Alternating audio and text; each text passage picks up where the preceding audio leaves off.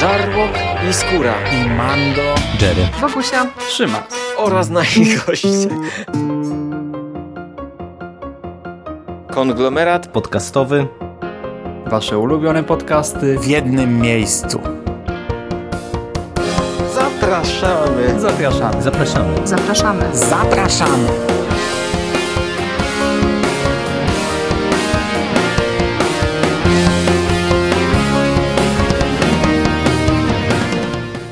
Witamy w Przekaście, czyli w przekozackim przeglądzie popkultury z przekazem. To jest w naszym regularnym cyklu luźnych rozmów twórców i przyjaciół konglomeratu podcastowego. Rozmów o tym, co aktualnie dzieje się w popkulturze. W tym tygodniu witają się z Wami Hubert Mandos-Pandowski. Cześć Hubercie. Cześć, trzyma się. Rafał Sik-Siciński. Witam Cię. Cześć, witam wszystkich słuchaczy. Oraz właśnie ja, Szymon Szymas-Cieśliński. Witam również. Cześć Rafał. Doktor. Doktor. Co? Takie nawią nawiązanie takiego szpiedy tacy jak nie my. wie, nie oglądał. Doktor, Nie doktor, słyszałem cię doktor, nawet. doktor. A, bo jeszcze Szymas nie jesteś doktorem, dlatego nie wiesz. A, no tak.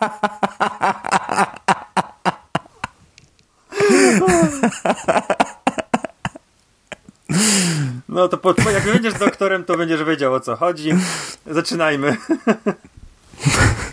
Tak, i zaczynamy dzisiaj e, taki tradycyjny odcinek skupiony na przeglądzie różnych nowinek ze świata szeroko pojętej popkultury i jak to u nas e, zwykle bywa, zaczynamy od filmów i seriali. No i na początek oczywiście Avengers Endgame. Pierwszy zwiastun zwieńczenia no, czegoś ogromnego, tak naprawdę wielkiego zjawiska, jeżeli chodzi o popkulturę. I w końcu no, dostaliśmy ten trailer. Jakie są wasze wrażenia? Tak? Czy nakręcił was na ten film, czy może jednak stwierdzacie, że no fame, e, e, boże, nie fame, tylko hype był za duży? Nakręcać mnie na razie nie musi, y, bo jestem nakręcony, ale sam trailer, no to jest taki, nie wiem, no bardziej teaserek według mnie. Y, On nam ani nie mówi niczego nowego, mm, ani nie pokazuje zbyt wiele, bo to naprawdę widać, że to jest e, jeszcze daleka droga całej postprodukcji do finalnego efektu. Przecież tutaj mamy sceny w, w zasadzie mm, no w zasadzie ludzi samych, nie? Tutaj nie ma żadnych efektów, niczego. To jest na razie taki, taki króciutki, króciutki pierwszy teaser trailer. Mm, Jest spoko, okej, okay, no poznaliśmy też tytuł, nie znaliśmy teoretycznie oficjalnie do tej pory e, tytułu. Nie znamy polskiego tytułu, bo e, polski trailer o dziwo nie ukazał się z dubbingiem, tylko z napisami i z oryginalnym tytułem. Mm, Ja je- jestem na tak, ale no na chwilę obecną e, niewiele nam ten teaser mówi. Tutaj jest taka jedna y, rzecz, którą wybadałem dopiero po obejrzeniu trailera i trochę czytałem sobie o, o, o, różnych smaczkach, że tam ma podobno jest y, jakiś spory przeskok czasowy, że już ci ludzie, którzy to analizowali, mówią o tym, że y, to jest, się dzieje ileś tam lat po wydarzeniach z mm, poprzednich Avengers. I nie wiem, czy to jest jakiś totalny przestrzał, ale wszyscy sugerują tam, znaczy wszyscy, wszyscy w, te, w, tym, w tym miejscu, gdzie czytałem, a na Reddicie czytałem, że tam minęło jakiś, jakiś okres czasu i oni sobie wszyscy yy, nie mogą poradzić.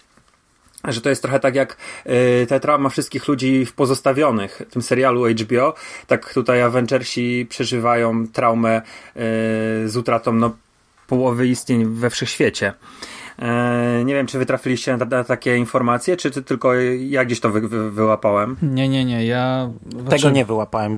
Słuchałem sobie i przeglądałem różne ciekawostki, e, ale akurat na to, na to nie trafiłem. No, w zasadzie e, źle powiedziałem. Jedna, jedyna fajna rzecz e, z tego teaserka to jest e, Hawkeye, czyli w tej chwili już Ronin, a nie, a nie Hawkeye, e, który najprawdopodobniej stracił całą rodzinę, bo patrz, e, patrząc na to, co widzimy na ekranie i słuchając tego, co leci z offu, akurat w tym momencie mówi się o tym, że ludzie potracili rodziny i, i widzimy takiego e, no, innego bohatera niż do tej pory. No to, to, to, jest, to jest e, jakaś tam nowość. Znaczy ja moją wiedzę czerpię głównie z tego, że już jakiś czas temu, to chyba nawet rozmawialiśmy w przekaście, y, wyleciały te zdjęcia z planu, na których widać y, Kapa y, w tym swoim oryginalnym kostiumie i ja cały czas się zastanawiam, jak to będzie z tą teorią podróży w czasie, tak? Czy bohaterowie, no bo my, co tutaj widzimy, tak? Widzimy, że Iron Man utknął w kosmosie, no ale on tam w tym kosmosie nie był sam, nie? Czy on tam jest nie wiem, z Nebulą, czy z kimś innym, tego do końca jeszcze chyba nie wiadomo. Widzimy, że Kapitan Ameryka i Czarna Wdowa chcą na nowo zebrać drużynę i jakoś zawalczyć jeszcze o tę przyszłość ludzkości. Widzimy Hawkeye'a, który przemienia się w Ronina. E, pamiętamy oczywiście, że e, Doktor Strange zapowiedział, iż istnieje to jedno rozwiązanie, ten jeden wariant przyszłości, e, w którym zło przegrywa, dobro zwycięża. Wiemy, że Loki mógł znowu e, sfejkować swoją śmierć. E, tutaj ludzie zauważyli, że po raz kolejny e, ginąc używa swojej lewej ręki, a to dotychczas zawsze był sygnał, że no nie umiera naprawdę. Widzimy, że Thanos spełnił swoje marzenia, ale doznał pewnych obrażeń. Rękawica też jakoś tam niby została uszkodzona, ale nie wiemy w jakim stopniu. Pamiętając tam te fotosy, wiemy, że e, prawdopodobnie ruszymy w przeszłość, tak? Będziemy jakoś podróżować w czasie, no i tutaj możemy wykorzystać niby kamień czasu, o ile nie został zniszczony. E, może też e, uda się wykorzystać wymiar kwantowy, tak? Z drugiego Antmana. Diabli wiedzą, wiemy, że mamy kamień duszy i jest taka teoria, że w kamieniu duszy została uwięziona Boże, jak ona się nazywa? Gamora. Mhm. A jeżeli jej dusza mogła trafić do kamienia duszy i to właśnie między innymi ten kamień e, zniszczył połowę ludzkości, to może wszystkie dusze są w tym kamieniu i uda się jakoś uwolnić z tego. E, wiemy też, że e, były takie luźne sugestie, iż ktoś zginie tak, w tym właśnie w tym ostatnim filmie, w, tym czwarty, w tych czwartych Avengersach. No i tutaj też są teorie, no wszyscy raczej obstawiają Steve'a, no ale to niby nie jest pewne, bo kończy się w ogóle sporo kontraktów teraz. E, właśnie Chris Evans, e, to już chyba ma być jego ostatni film. Tak samo dla Chrisa Hemswortha, dla Roberta Downey Jr., dla Scarlett Johansson, dla Marka Ruffalo. E, wszystkie ich kontrakty dobiegają końca, więc wszyscy mogą jakoś zostać wyeliminowani z tego świata. No i zobaczymy. Ja jestem na razie właśnie super, że to jest teaserek, że to nam pokazuje tylko pierwsze minuty filmu w gruncie rzeczy, bo najprawdopodobniej e, ta scena z Iron Manem i to całe to na nowo zbieranie się drużyny to będzie sam początek. Ten Ronin może gdzieś tam będzie później e, w filmie. E, całość podobno ma ponad 3 godziny, jeżeli chodzi o materiał. Yy, jeszcze będą to trochę skracać, no ale i tak pewnie nie wytną jakoś nie wiadomo jak wiele, zwłaszcza, że już poprzedni film miał chyba 2 godziny 28 minut, coś takiego, więc ten też pewnie będzie miał 2,5 do 3. Tutaj może się wydarzyć bardzo dużo. Mnie najbardziej ciekawi to, yy, w jaki sposób to ma być domknięcie uniwersum, bo rzekomo po Avengers czwartych mamy mieć już troszkę inny yy, inne MCU, w sensie e, bardziej luźne, nie prowadzące do tak wielkich e, wydarzeń spajających wszystko, więc jeżeli tutaj mamy te pożegnania, no to to trzeba jakoś sensownie rozegrać. E, zaraz potem przecież będzie Spider-Man, tak? bo to chyba kiedy? W marcu będzie Captain Marvel, potem w kwietniu Avengers i w lipcu Spider-Man Far From Home, nie? Mhm. No jestem ciekaw, czy w tym nowym Spider-Manie ten świat już naprawdę będzie inny, pozbawiony tej części bohaterów y, i czy potem te kolejne filmy, bo potem wiemy tylko, że będą jeszcze strażnicy, chociaż nie, strażników to już też nie mamy pewności, nie? no bo jak James Gunn wyleciał, to diabli wiedzą, co z tym będzie. Y, czy to będzie właśnie już totalnie rozrzucone, że będą po prostu tutaj jakiś X-Menów tak, tutaj może Deadpoola jakoś spróbują połączyć z czymś, y, tutaj dadzą jeszcze coś innego, y, nowych bohaterów też, no bo z drugiej strony taki typowy reset nie ma sensu, nie, no bo kolejna trylogia o Iron Manie na tym etapie, no to po co nam, tak? Jeszcze bez Roberta tym bardziej, więc jestem strasznie ciekaw, jaki to będzie miało wpływ. Tak, nie, sama fabuła na pewno będzie spoko, tak myślę, że będziemy zadowoleni, ale najbardziej mnie martwi, czy uda im się to jakoś tak sensownie rozegrać pod dalszą rozbudowę. Yy, no jeszcze ten zapo... Mów. Mów, Mando. Ja nic nie mówiłem. Aha, bo ja cię słyszałem. A ja też go, ja, ja go nie słyszałem, dlatego się zdziwiłem. Aha. Yy, no jeszcze zapowiedziany jest o Shang-Chim yy, film, o którym rozmawialiśmy mhm. przy okazji przykastu 18, ale yy, ja bym tutaj jakoś bardzo nie, nie, nie prorokował, wiesz, jakiego, jakiejś totalnej zmiany i tak dalej, bo Wiemy, że dostają prawa do postaci z Foxa, więc pewnie będą chcieli wprowadzić fantastyczną czwórkę. Yy, fantastyczna czwórka ma nowy run od jakiegoś czasu i wychodzą komiksy. E, więc logicznym by było, że na przykład scena, gdzie Robert Downey Jr. siedzi e, w, w, w, statku kosmicznym i e, czeka na jakiś ratunek, mm, mogłaby być na końcu filmu i rzeczywiście to takie by było, wiesz... E, fajne, że ten jeden Avengers nie jest pokazana jego śmierć, ale załóżmy, że jakieś tam ostatnie chwile są pokazane i nagle pojawia się rodzina Richardsów i go ratują, bo rodzina Richardsów była w kosmosie, dlatego ich nie było na Ziemi, bo kiedyś tam w latach 90. polecieli w kosmos i gdzieś tam zaginęli i dzięki technologii, którą e, oni mają i statku kosmicznego e, Stark, e, w którym siedzi Stark, bo to jest statek kosmiczny Starlorda, o ja dobrze mhm. kojarzę, e, wracają na Ziemię. No tam też jest Nebula, nie? E, no. I, i, i... Ją widać w trailerze. Mm, I wiecie, to, to, to jest, jest, jest możliwość znowu w związku z, że mamy tych e, Avengersów, to później Avengersów i z Fantastyczną Czwórkę, to później pojawia się e, Galactus i to będą mogą być kolejne wielkie wydarzenia. Ja bym nie, nie naprawdę...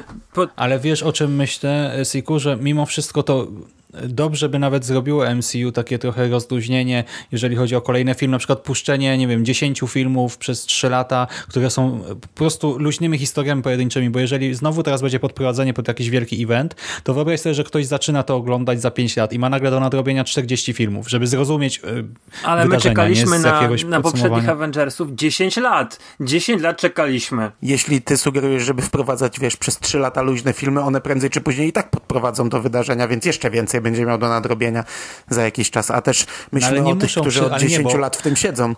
Eee, ja bym nie chciał, żeby mi rozwodnili to teraz za mocno.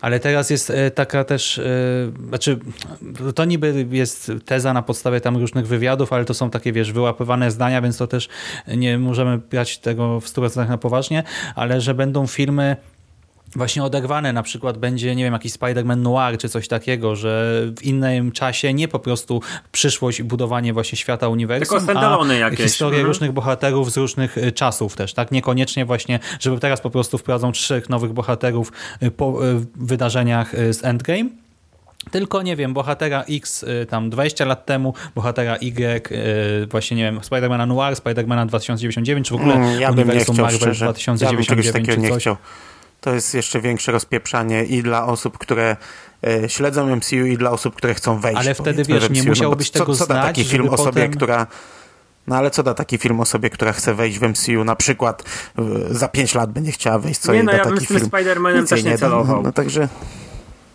Ja, ja, ja, ja, ja bym chyba nie chciał, żeby aż tak to rozpieprzali. Spider-Man należy do Sony, i pewnie będzie kolejny kontrakt, bo i Sony jest to na rękę i Marvelowi jest na rękę. Mhm. Natomiast nie celowałbym, że będziemy mieli z MCU e, takie standalone ze Spider-Manem, tak jak sugerujesz, bo ale to może być cokolwiek inny, nie, nie, z 2099 tak, tak, czy tak, coś, nie? Ale wydaje mi się, że tu będzie bardziej yy, takie, takie lekkie, swobodne budowanie kolejnych serii, czyli załóżmy Miss Marvel będzie yy, Captain Marvel, sorry. Captain Marvel będzie miała teraz mhm. pierwszy film, pojawi się w Avengersach, później będzie miała kolejny film i na przykład wprowadzi yy, X-Menów. Znaczy, tak jak ja kiedyś sugerowałem, że może wprowadzić Rogue, tak? Bo Rogue dostała te moce swoje od, od Captain Marvel. E, te częściowo, te takie, wiesz, latanie i super siłę.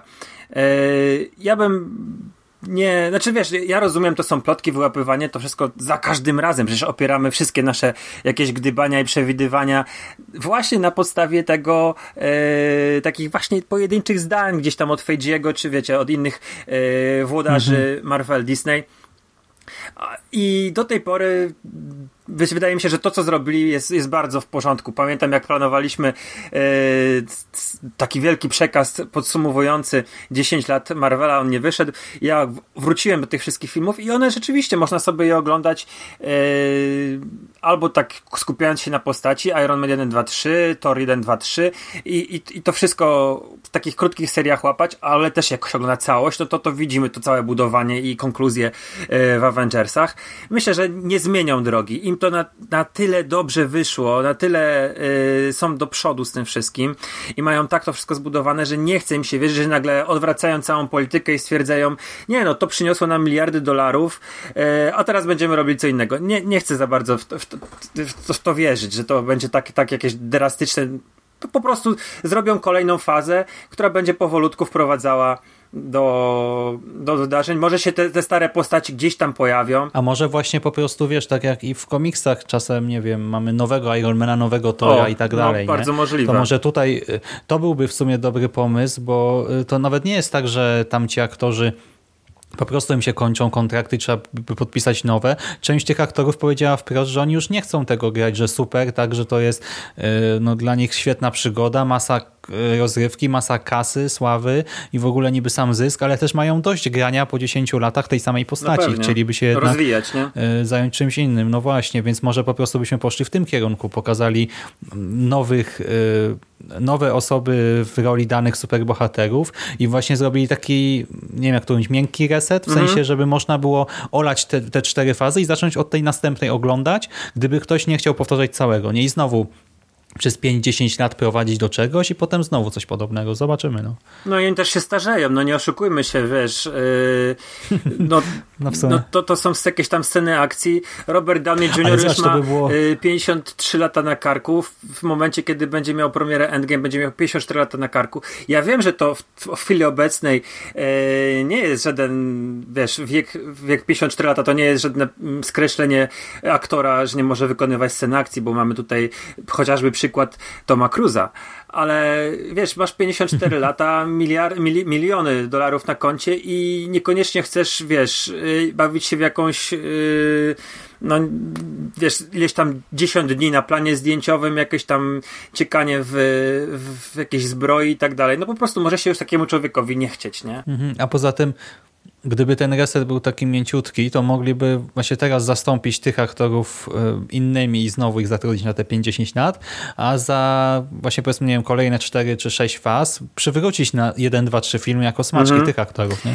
Znowu, że ja hmm. pamiętam jedną rzecz, którą mówili gdzieś tak po, po premierze Ironmana dwójki, że w ogóle pomysł na Ironmana to było zrobienie e, takiej serii z Ironmanem jak z Jamesem Bondem, że wiesz, że się będzie mógł w Ironmana wcielać inny aktor, ale to będą przygody gościa, mhm. który y, ma zbroję, jest mega bogaty i ratuje świat.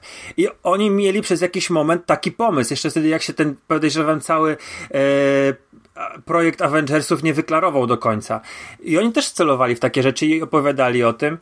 Kurde, no to jest, wiecie, yy, wszystko jak cały czas mówimy, w sferze domysłów i gdybania. No, no zobaczymy. Ja mam nadzieję, że tego, tak jak Mando, ja bym nie chciał. Uważam, że zrobili kawał świetnej roboty yy, i dla mnie nie jest to takie zrozumiałe z punktu widzenia mm, finansowego. To też trzeba pamiętać, że jest korporacja nastawiona na zysk i nie wiem, czy yy, oni by tak stwierdzili, że podejmą takie ryzyko i, i zarżną kurę, która znosi złote jaja.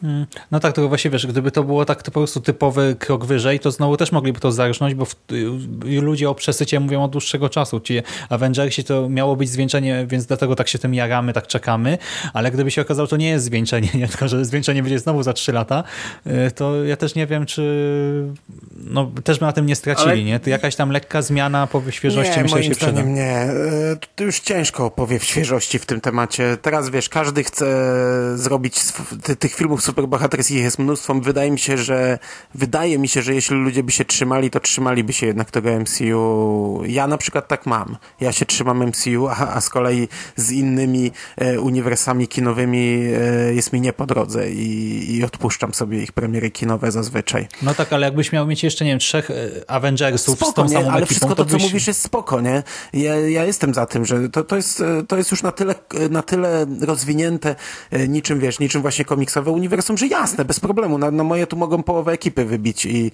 i stworzyć i nowe genezy z nowymi bohaterami tych postaci. To znaczy nowe, ale w sensie kontynuowane, że ktoś inny przejmuje rolę danej postaci i mogą powprowadzać na moje nowe postaci, e, nowe filmy z nowymi postaciami, byleby to dalej się zapętlało, byleby to dalej było tym takim telewiz- e, kinowym serialem, który co jakiś czas prowadzi do dużych wydarzeń. No w sumie mocno to i tak uciąć nie mogą, bo przecież wiemy, że właśnie ci strażnicy mają powrócić, wiemy, że Black Panther ma dostać sequel i tak dalej, więc ten świat musi zostać jakoś tam zachowany też.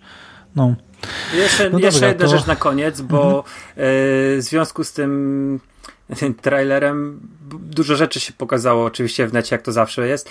I jedna rzecz mnie rozwaliła, nie wiem, e, to chyba był Full Frontal Pisula, zrobił taką ankietę, która totalnie mnie rozwaliła i która poprawiła mi humor na cały dzień.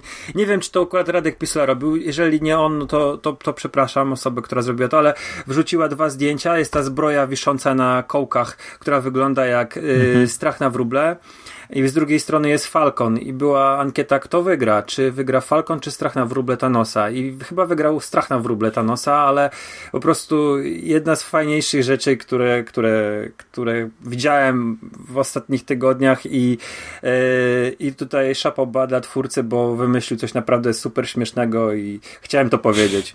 Okej, to pozostając w temacie wielkich uniwersów kinowych, e, przejdźmy do kolejnego filmu, który też dostał swój zwiastun, ostatnio tym razem drugi zwiastun, a mowa oczywiście o Godzilli, o filmie Godzilla, Król Potworów.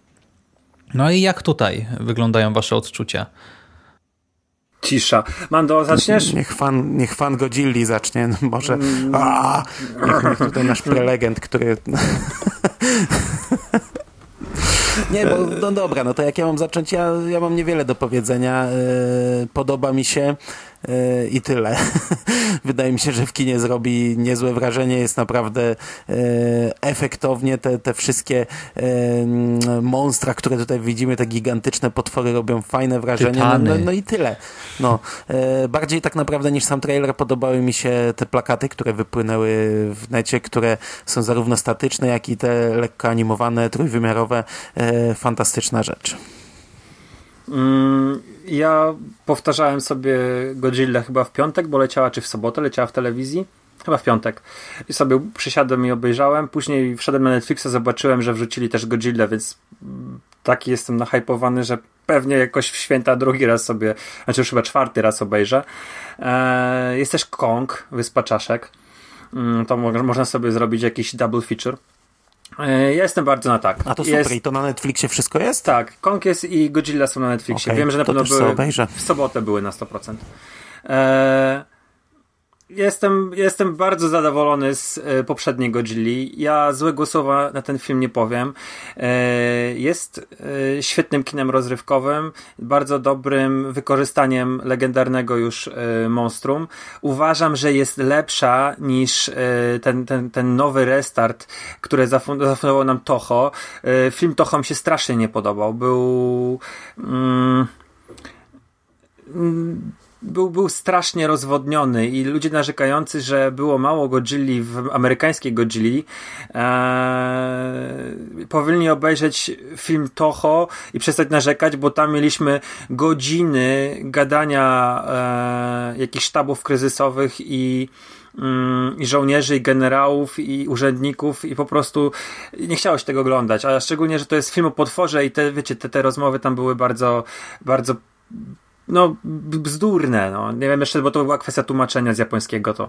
Ale yy, nowy trailer yy, zapowiada naprawdę kino na wysokim poziomie rozrywkowym, wprowadza trzy potwory. Yy, gdzieś tam w głowie jeszcze mam, że ten, ten Kong ma się pojawić i go nie, Nie, widać, nie, więc nie. może to, to jest jeszcze Znaczy, dobra, po kolei. Co do Godzilli, no z Toho, no to wiesz, ja mam wrażenie, że te wszystkie filmy troszkę cierpią na te same problemy, tylko jak my je wspominamy z czasów dzieciństwa, to my głównie pamiętamy, to jest trochę syndrom Kevina, nie, że jak się myśli o Kevinie, A, ale ja myśl- nie, nie oglądałem ich w dzieciństwie. Ja ogląd- powtarzałem jako dorosły człowiek. Powtarzałem wszystkie Godzilla. Tak? I wierz mi, że yy, to, to jest różnica między mm, Godzillą z lat 60., 80. i 90., a tym, co Toho zas- zrobiło teraz. Yy, tam też były właśnie gadki jajogłowych o, o, o drugim mózgu w dupie Godzilli i tak dalej.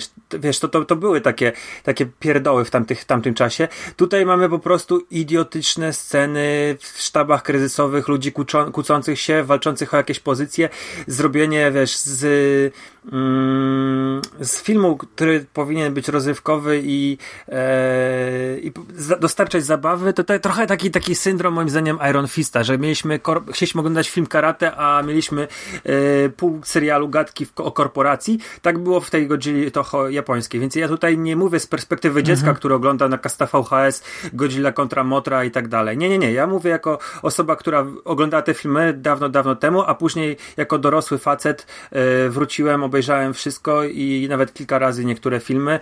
Mm, I wiesz, ja uważam, że to, to u mnie jest jakaś tam, ma, ma swoją odrębną niszę filmy z Godzillą, ale uważam, że one są wszystkie, nawet te słabe spełniają swoją rolę. Nowy film od Toho był słaby, moim zdaniem. No. Okej, no nie wiem, ja się trochę bałem robić duże powtórzenie, bo przy takim małym powrocie do tych filmów starszych też się tak, znaczy może nie odbijałem, ale tak czułem, że to nie jest do końca to, jak ja to zapamiętałem, nie? Że te emocje jednak są mniejsze, ale e, wracając do tej właśnie nowej Godzilli z Monsterverse, bo tak ma się to nazywać, to uniwersum Monsterverse, no to właśnie mieliśmy tą poprzednią y, Godzilla Edwardsa i to w ogóle było powiedziane wówczas, że on będzie reżyserował trylogię Godzilli. Y, Potem się okazało już w 2016, że jednak do tego nie dojdzie, że on chce się skupić na mniejszych projektach i sam zrezygnował. W 2017 okazało się, że na jego miejsce zatrudniono Michaela Doherty'ego, którego e, my z Mando też serdecznie polecaliśmy i chwaliliśmy wiele razy, e, głównie za sprawą e, Boże, Trick or Treat, tak? czyli upiornej nocy Halloween i potem e, Krampusa. My go właśnie bardzo chwaliliśmy. Trzecią część ma zaś wyreżyserować Adam Wingard, którego też chwaliliśmy do czasu, aż zrobił notatnik śmierci. E, No i e, teraz ta druga część, ja ci powiem, że ta pierwsza do mnie nie trafiła. Czy, e, to nie jest tak, że jest tam za mało Godzilla, ja się z tym nie zgadzam. Dla mnie pod tym względem jest spoko, potwór wygląda nieźle, mamy kilka naprawdę ślicznych ujęć, ale mnie strasznie wkurzało zachowanie bohaterów, zachowanie wojska i to, że nasz bohater jest zawsze, wiesz, w miejscu, gdzie coś się dzieje ważnego, zawsze przypadkiem się tam znajduje, a do tego wojsko, które nie wiem, no jest głuche, ślepe, nie słyszy, nie widzi. Y, Strasznie mnie to irytowało, to, że mamy, nie wiem, składowanie y, potwora żywiącego się energią radioaktywną na składowisko odpadów atomowych i potem ten potwór wychodzi robiąc wyrwę o średnicy kilometra y, w jakimś właśnie takim blaszanym, wielkim hangarze czy czymś i nikt tego nie zauważa, no to stra- strasznie mi to psuło sens. A teraz ta dwójka, bo właśnie w 2019 ma być y, Król Potworów, w 2020 Godzilla vs. Kong. Aha, okej. I Kong teraz prawdopodobnie pojawi się tylko, wiesz, w ramach jakiejś sceny po napisach, czy może zostanie wspomniany, czy coś takiego, bo w tym filmie on ma nie być głównym potworem. Y, Właśnie w ogóle y, te potwory się nazywały po polsku gnole w tej pierwszej części, a w oryginale chyba mutos, bo to takie skróty były tworzone. Teraz właśnie mamy ich nazywać tytanami, tak? Titans. I z trailerów, tak jak powiedziałeś, wiemy, że są trzy nowe, tak? Mamy e, kogo potwierdzono? Rodana, tak? Z Meksyku. No, Motrę. E, Motrę z Yunanu w Chinach i King Ghidorah z Antarktydy ma przybyć, ale e, po pierwsze już na tych trailerach widzimy, że alarm Monarch dotyczy też innych regionów, tak, że coś się dzieje w UK, coś się dzieje na Sycylii, coś się dzieje w Bangkoku. A poza tym już na etapie pierwszego zwiastuna mówiono, że prawdopodobnie potworów będzie więcej. E, Czyli tak sobie zakładam, że mogą być trzy pary na przykład tytanów. tak? Będzie właśnie, e, nie wiem, Ghidorah, Godzilla, Rodan, Motra i jeszcze jakiś jeden dobry i zły potwór, tak? bo wiemy, że będą tam się ze sobą miotać. No to E, właśnie i może Kong patrzę- będzie, nie? Że Kong No sobie wiesz, Kong to- będzie, wiesz, yy, z jakimś innym potworem walczył, a nie jest to wyjawione jeszcze. No nie wiem, tak sobie liczę na to. Może i tak, chociaż e, myślę, że to by było trochę słabe posunięcie, nie? No bo wtedy by ten hype na Godzilla kontra Kong był dużo słabszy, gdyby on już tutaj z czymś walczył, nie? A tak to mogą go cały czas zachowywać zachować właśnie na tamten film. No nie wiem, ale tak czy siak jakbyśmy mieli trzy pary potworów, no to wiesz, pod kątem e, samej takiej akcji i tych tytanów, to to będzie pewnie bardzo dobry film, tylko że znowu jak widzę ten zwiastun, myślę sobie super, ale jak myślę o tym pierwszym zwiastunie i też słyszę tej tam rozmowy, e, to pitolenie, tak, o przystosowywaniu się, o naturze człowieka, naturze ziemi, coś tam, to Boże, głowa ale... mnie boli i sobie myślę, że... Szymas, ale to no. jest bardzo mocno związane e, z samą, wiesz, samą ideą Godzilli. Te filmy miały zawsze taki przekaz proekologiczny, yy, mimo tych swoich, wiesz, ludzi ubranych w kostiumy, którzy się nawalali na mm w studio i, i, wśród miniaturek, one zawsze miały taki przekaz yy, jakiś większy. Czy to jak to, wiesz, Godzilla walczy, walczyła z Hedorą, która powstała yy, z śmieci, tak, z odpadków, -hmm. czy, czy Godzilla kontra Biolante, to z lat 90., gdzie mm, eksperymenty y, człowieka wyrwały się spod kontroli czy, czy zagrożenie z kosmosu. One zawsze miały, to jest takie, taka jakby nie może nie geneza, ale to jest takie bardzo nie, nieroz, nierozrywalne z, z tymi filmami, żeby trochę jednak takiego pro, proekologicznego myślenia w tam zaszczepić w ludziach, żeby dać do myślenia, że to co robimy, to, to jak niszczymy planetę, mm, to jak sobie wiesz, zrzucamy bomby atomowe, czy robimy próby, to, to nie, nie mm, to wiążą się z konsekwencjami, że to, to, to nie Słuchaj, są tylko takie, wiesz, ja... proste, proste rzeczy, więc dlatego, dlatego no. Siku, ale ja to wiem. No bo, ale teraz to trochę krytykujesz, że wiesz, że... No bo ja krytykuję to, jak to jest powiedziane, bo to jest dosłownie powiedziane tak, no słuchaj, te dialogi są tak od czapy w tym pierwszym zwiastunie, ten cały monolog jest tak głupi, że dla mnie to nie jest przekaz właśnie proekologiczny, czy na zasadzie uważajmy z atomem, uważajmy z eksperymentami, no, ale czy coś to mówił takiego. chyba, kto mówił? Doktor, jest... ten Serizawa, ten co grał Watanabe, tak? On to mówił, bo ja teraz tak aż dobrze nie pamiętam. E, on coś tam wspominał, no ale też e, Vera Farmiga, nie pamiętam jak się jej postać nazywa. Mhm. Ra, też miał ten doktor Russell chyba, tak jakoś. Mm, możliwe. No i ja się boję, że to będzie taki, wiesz, po prostu patetyczny bełkot, który wyśmiejesz w kinie, y, który absolutnie do nikogo nie przemówi y, i będzie tylko irytował, jeżeli będzie go za dużo. I mam nadzieję, że jednak nie, bo gdyby to było zrobione fajnie, tak, gdyby to było zrobione ze smakiem, gdyby było pokazane, y, nie wiem, właśnie ta, ta cała moralność nie była wyłożona przez jakiegoś pseudonaukowca, który jest kretynem w całym filmie, a raz nagle wygłasza ci, wiesz, przemówie, przemówienie, które ma zmienić twoje spojrzenie na życie, tylko gdyby to było było wplecione gdzieś w tło, żebyś po prostu widział, że pewne wydarzenia prowadzą do tragedii, tak a pewne są nagradzane, no to spoko, ale obawiam się, że to jednak może zostać mocno skopane. Mm, ja, bym, ja bym jednak e, był pozytywnej myśli. No dobra. To co? Idziemy dalej? Pewnie, pewnie. No to kolejnym tytułem na naszej liście jest Brightburn kolejny film z superbohaterem, znaczy tutaj nie superbohater, tylko super Water chyba nam się trafia. Wariacja na temat e, Clarka Kenta, który... Supermana.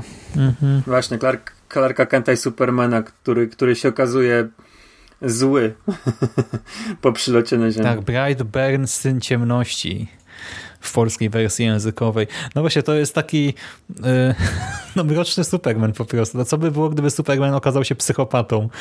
Yy, no i tyle. No wygląda to dla mnie spoko yy, całkiem, ale też nie mam jakichś wielkich oczekiwań, no zobaczymy. To jest no. trochę tak, że wiesz, jak, jak ja oglądałem ten trailer, bo go wrzucił Mando, yy to ja miałem takie skojarzenie z dwoma, czy oczywiście z Supermanem pierwsze, bo wylądowało, jest, wylądował statek kosmiczny na farmie e, Elizabeth Banks e, jest, jest, jest e, Martą Kent i oni zaczynają wychowywać chłopaczka z kosmosu, który zaczynają się mu moce objawiać.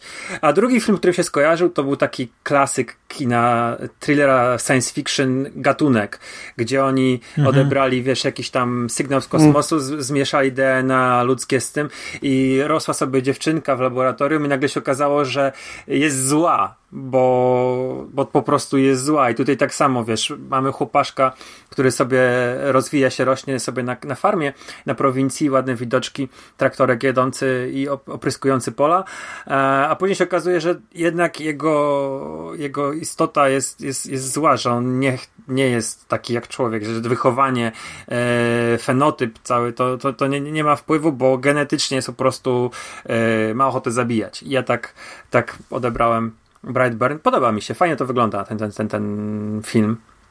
James Gunn producentem mm. jest też warto wspomnieć, a film no, jest James Gunn jest producentem, reżyserem, reżyserem jest ktoś inny, e, zresztą facet, który też a, tam gdzieś przy Strażnikach tak. Galaktyki pracował. E, mnie się to bardzo podobało, cały internet się tym zachłysnął, przynajmniej moja część internetu. E, u mnie, u mnie dość, dość dużo pozytywów widziałem. E, Jerry mówił, że, że jego chyba nie ziębi, nie grzeje, no ale, ale to w sumie ale Jerry'ego nie ma, nie ma się głosu. musiał Jerry sam wypowiedzieć. no zresztą nie będziemy się za niego wypowiadać. Mnie się bardzo ten trailer podobał. E, nie wiem e, co sam film więcej może mi dostarczyć, no bo to jest fajne jako pomysł. E, widać, że jest dość fajne wykonanie, przy czym no, cały ten pomysł już w, te, w tej półtorej minuty mi się zamknął i, i, nie wiem, co on mi więcej może pokazać ten film e, ponad to, ale na chwilę obecną jestem może nie kupiony, a jakoś tam zaintrygowany, zaciekawiony e, ty, tym projektem. E, na chwilę obecną e, ma u mnie, wiesz, ma u mnie zielone światło, ma u mnie czystą kartę, jestem, jestem na tak.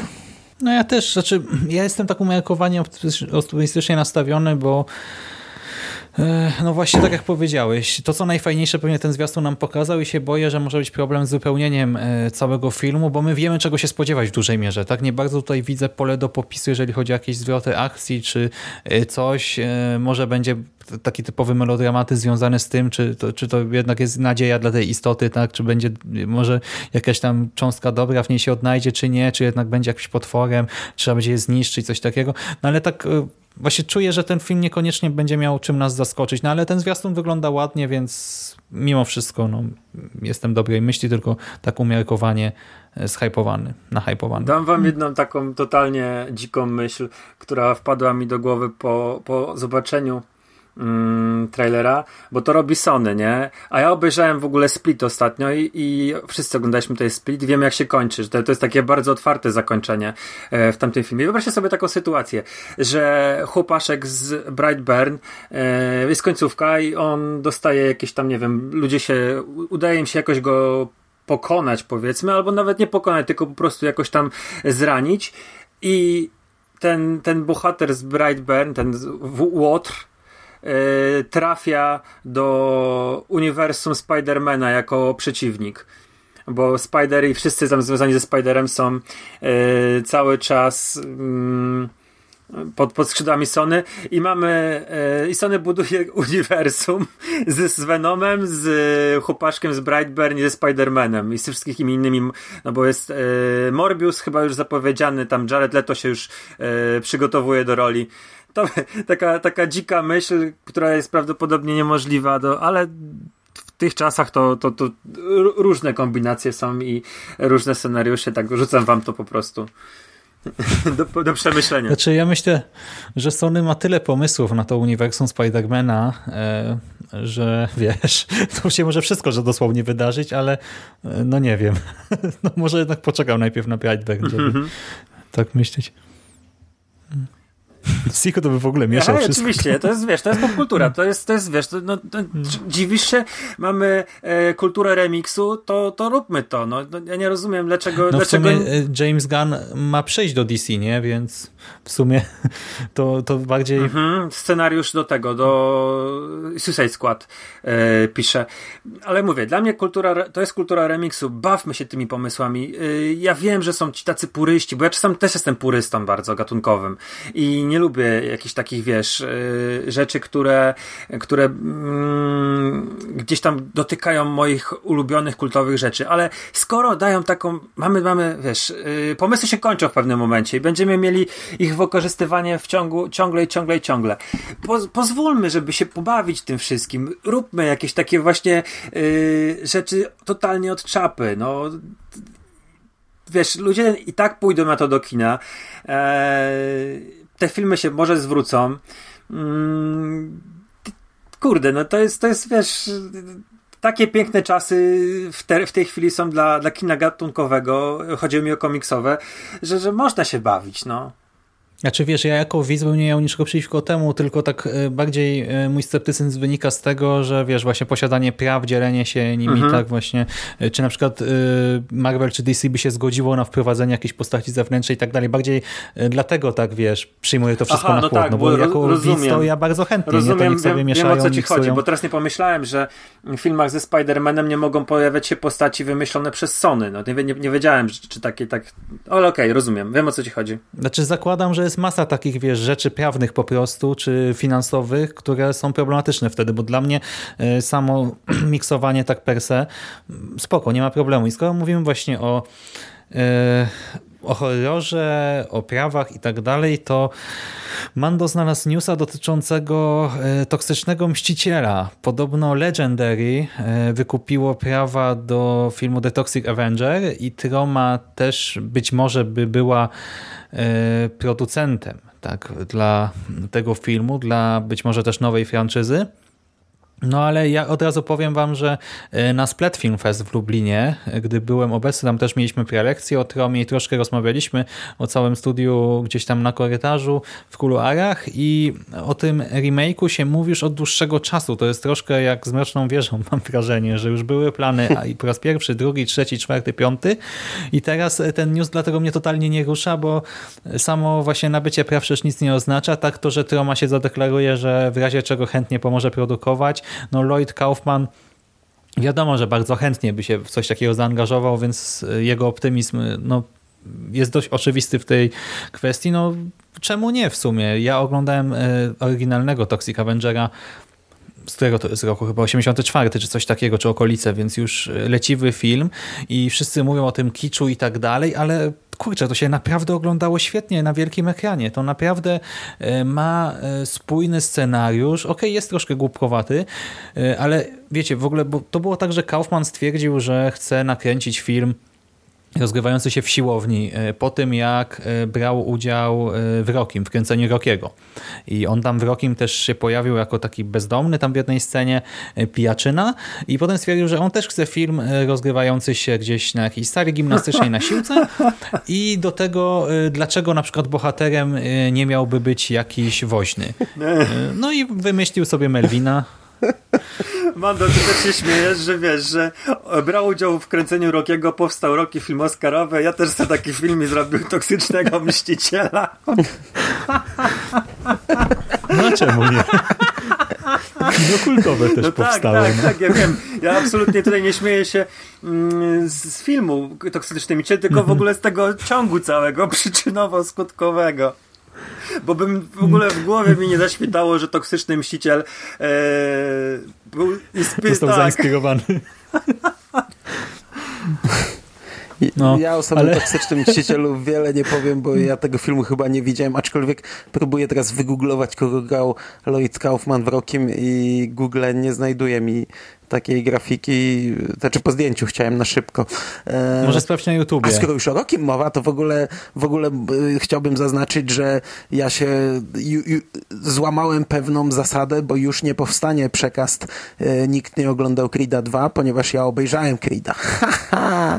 O, I to jest świetny Ale film. pierwszego, więc E, Creed'a No 2 właśnie tylko można. pierwszego, no na, dwu, na dwójkę nie poszedłem, zrobiłem coś, coś w sumie zabójczego, bo e, ile to było, tydzień temu czy dwa tygodnie temu jechałem w jednym tygodniu zarówno ze świątecznymi horrorami, z, z nadrabianiem całego Arrow- Arrowverse, żeby obejrzeć e, e, crossover i jeszcze stwierdziłem, że w weekend grają Creed'a u mnie w kinie, to obejrzę se te siedem filmów, e, a co tam, nie?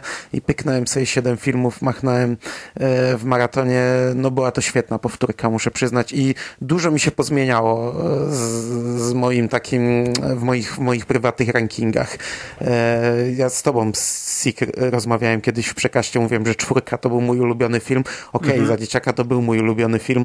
E, W tej chwili to już nie jest mój ulubiony film. Wydaje mi się, że to jest chyba nawet jeden czwórka i trójka ogólnie to są, to są no, mm, takie dzieci swojej epoki, naj, najsłabsze e, filmy z, te, z, tego cyklu. To są takie typowe właśnie sequele, e, typowe filmy z lat 80. zrobione w, typowym, e, w typowy sposób. Do tego Rocky jest zupełnie innym bohaterem w tych dwóch filmach.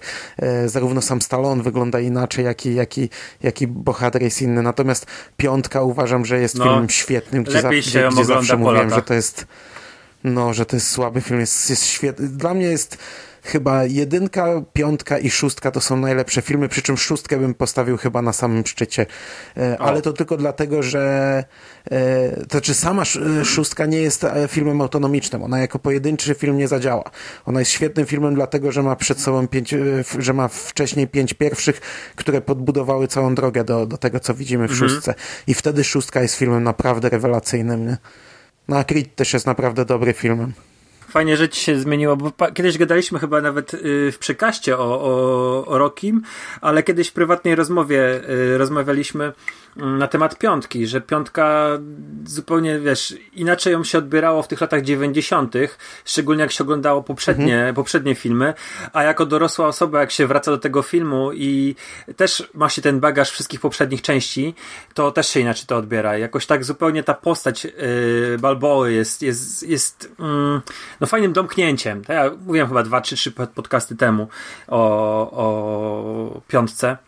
I, no, tam, i no. tą drogę, no którą bo piątka, piątka też nie jest, nie jest samodzielnym tworem. Znaczy, może bardziej niż szóstka, ale też, też potrzebuje tych wcześniejszych filmów, żeby docenić piątkę. I pamiętam w latach, w tym 91, bo to chyba 91 rok był, to, to był już taki, jak ja byłem wtedy też gnojek, no ile ja tam miałem lat, kilkanaście, mały sztyl nie podobało mi się. Ja potem widziałem, jak chyba Polsat powtarzał całą serię, ale to widziałem tak, że byłem u znajomych i wiesz, sobie piliśmy gdzieś tam jakąś, jakąś mhm. wódeczkę czy coś i to leciało w tle, także, także tak nie, nie bardzo śledziłem film, ale już wtedy zauważyłem, że kurczę, on nie jest taki zły, jak mi się wydawało, a teraz dopiero powróciłem po, po kolejnych, nie wiem, tam 10 latach i, i, i, jest bardzo dobrym filmem. Jest naprawdę super filmem. I uważam, że e, dobrze zrobiłem, że przed Creedem powtórzyłem sobie wszystkie sześć, bo kurczę, tutaj każdy coś wnosi do tego do, tej całej serii, do postaci Rockiego. W każdej części mamy coś ważnego dla uniwersum, nawet jak część jest słabsza, bo trzecia nadal uważam, że e, jej pierwsza połowa jest, jest, katastrofą. Ja zapomniałem, że tam jest walka z Hulkiem Hoganem nawet. To, -hmm. to mhm. kuś. To, to, no i nic dziwnego, że Mister, nic, nic dziwnego, że Mr. T mówi, że jest, wiesz, Balboa jest, jest, jest, jest, jest śmiesznym i jest klaunem, nie? Bo, bo robi, błaznuje. No. Początek filmu to jest, to jest taki no, no, ta pierwsza połowa jest słaba, ale, ale druga połowa uważam, że jest super. Od momentu, jak on przegrywa walkę i zaczyna i, i zaprzyjaźnia się z Apollo Creedem, wyjeżdża do LA, robi ten nowy trening, to, to od tego momentu jest naprawdę bardzo fajny film. Mhm. I jeszcze sama końcówka, przecież to jest jedyny film, gdzie tam nie ma 15 rund, tylko w trzech rundach się, się rozwiązuje cała walka więc też jest tak, tak powiedzmy, mm, kreślę cudzysłów, najbardziej realistyczna. No ale warto obejrzeć całość, bo tam jest, jest sporo nawiązań. Na przykład w szóstej części ja, zapom- ja widziałem ją tylko raz i, i wiesz, już kiedyś mi się podobała, ale zapomniałem, że tam główną bohaterką jest dziewczynka z pierwszej części, którą on raz odprowadza do domu i jej tam zaczyna mówić, żeby mhm. nie paliła. I ona potem w szóstej części jako dorosła kobieta e, jest, jest tam jego e, nie partnerką życiową, ale partnerką w filmie. Mhm. No hmm. dobra, to tak tylko taką dygresję chciałem, że widziałem Creed'a. Drobna dygresja. Czy ja się nie wypowiadam, bo ja też chciałem powtórzyć teraz wszystkich Rockich, bo mnie się strasznie mylą, a poza tym ja ich naprawdę dawno nie widziałem jakoś tak sensownie, jakieś pojedyncze części gdzieś tam powtarzałem, y, ale to nawet Rambo sobie robiłem jakiś taki mini rewatch, a Rockiego jakoś cały czas nie, chociaż no też bardzo lubię. Y, ale wracając właśnie do Toxika, no to widzicie, ten punkt wyjścia, y, pomiędzy, że jest absurdalny. Ja wam w ogóle tę scenkę wysłałem teraz na Skype'ie, więc możecie ją sobie odpalić na sekundkę. Y, pomysł właśnie, bo Lloyd też pracował, to nie jest tak, że on był tylko aktorem w tej jednej scenie, on tam był y, przy produkcji pomagał bardzo mocno i stwierdził, że nakręci film o takim nieudaczniku, łajzie, nerdzie, troszkę takim też upośledzonym prawdopodobnie psychicznie i fizycznie chłopaczku, który wpadnie w jakieś odpadki atomowe i zamieni się w superbohatera, ale ja y, przez to, że to był, no wiecie, mówi się o Tromie jak y, właśnie o Toxic Avengerze jako horrorze, jakoś tak to kojarzyłem, że Toxic Avenger będzie negatywną postacią, a on jest tutaj rzeczywiście superbohaterem. To jest bardzo pozytywny bohater, którego naprawdę ciężko nie lubić. E, to, że jego wyznacznikiem, tak jakąś cechą charakterystyczną jest super siła i e, to, że używa mopów do wykańczania, tak, do robienia takich fatality, powiedzmy, e, do wykańczania przeciwników, e, no to kurczę, to się sprawdza cały czas bardzo dobrze i to był naprawdę bardzo przyjemny sens. Ten film jest spójny, te efekty specjalne są całkiem w porządku. To wszystko jest trochę gumowate, kiczowate, ale właśnie z takim urokiem zrobione i serio, to był jeden z fajniejszych seansów na festiwalu, jeżeli chodzi o filmy kultowe. Na przykład dużo lepiej mi się oglądało Toxic Avengera niż y, Halloween po raz kolejny na dużym ekranie. Więc polecam, a czy będzie ten remake? W sumie to by było ciekawe, pewnie by wyglądał jednak trochę inaczej, nie? bo teraz e, nawet właśnie się czyta, że to nie ma być bardziej robione jak jakiś, nie wiem, Kick-Ass, e, Darkman czy coś takiego. E, no nie wiem, no w sumie pewnie bym poszedł do kina, jakby była okazja, ale nie czekam jakoś szczególnie, bo ten oryginał cały czas jest spoko i nie czuję wielkiej potrzeby, żeby robić z tego nowe właśnie uniwersum czy coś. O samym Toxiku się jakoś bardzo nie wypowiem, bo e, widziałem ten film raz też na jakiejś popijawie i mam gliste wspomnienia, ale generalnie e, ja mam czasami taki zgrzyt, bo wiecie, horror, znaczy zgrzyt jak słucham ciebie Szymas, bo ty na przykład się wstydzisz, że oglądasz zombie bobry. I mówisz, co my tu oglądamy? Zombie bobry. No, to jest część horroru. To jest takie, wiesz, yy, nieoderwalna część. ja mam wie, wiele ciepłych uczuć do tych wszystkich gumowych potworów i tych filmów klasy B. Ja je uwielbiam. I ja, ja się nie dziwię, że się świetnie bawiłeś, bo te filmy Ale to mi chodzi o to, że fan. tutaj to, to, to, nie masz y, horroru w znaczeniu tego pierwiastka, który wywołuje strach czy coś. Ja, ja byłem przekonany, że tutaj będzie jakiś wątek. Y, ja, ja pierwszy raz, czy ja widziałem to, nawet nie wiem czy całe, tak, no kojarzyłem tam poszczególne nie wiem, sekwencję początkową na przykład y, sprzed tam wielu, wielu lat, ale totalnie tego głównego, tej głównej linii fabularnej nie pamiętałem. Ja byłem przekonany, że tam jest jakiś potwór, że tam będzie coś, co zagraża ludzkości mhm. właśnie zmutowanego czy coś, a tutaj nie. Mamy y, mutanta, który się rozprawia jak gdyby ze złem w mieście. I to mnie zdziwiło, tak, jeżeli o to mhm. mi chodzi, że wiesz, spodziewałem się horroru z potworem, a, dostajesz film super bohaterski właśnie z antybohaterem. Tak, dokładnie. No. No, to, ale mówię, ja, ja po, zawsze, zawsze mam tak, że po prostu lubiłem to kino od, od, od dzieciaka. I miałem taki moment, wiecie, byłem zblazowanym nastolatkiem i gardziłem tym wszystkim. Zacząłem uważać, że to jest, to jest, znaczy snobem byłem i uważam, że to jest safe. Ale jako dorosła osoba wróciłem na, też dzięki Dawidowi Gryzie w pewnym, w pewnym sensie, bo on mnie zaraził tam po raz drugi tą miłością do dziwnego kina, ale wróciłem na tą odpowiednią ścieżkę i uważam, że wiesz, że często to kino klasy B ma więcej do zaoferowania walorów rozrywkowych niż te, wiesz, superprodukcje, bo jasne, yy, nie ma te, te, te, to kino takie, to słabe, nie ma startu pod względem aktorskim, pod względem budżetu, pod względem efektów, pod względem, każdym względem yy, do tych produkcji AAA, yy, ale dostarcza zawsze mi więcej rozrywki, ja się bawię, ja się śmieję, ja spędzam miło czas i nawet jak ten film wiem, że jest słaby, to się dobrze bawiłem. Hmm. To może właśnie pozdrowimy Dawida Gryza, zresztą miał urodziny chyba z naszej perspektywy dwa czy trzy dni temu, więc wszystkiego najlepszego. Dawid, Pozdrawiamy, kocham dziwne kino. A my przechodzimy, skoro mówimy o rozrywce, do kolejnego filmu, y, tym razem do kina akcji, czyli do Triple Frontier, który ukaże się też w przyszłym roku. Teraz pojawił się zwiastun.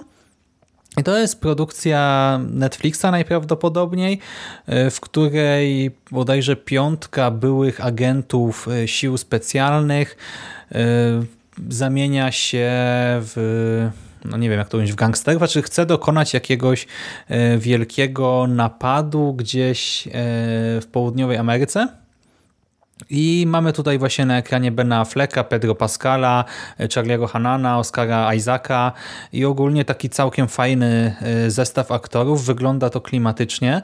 Wygląda troszkę E, troszkę jak odprysk Narcos, troszkę jak e, Sicario.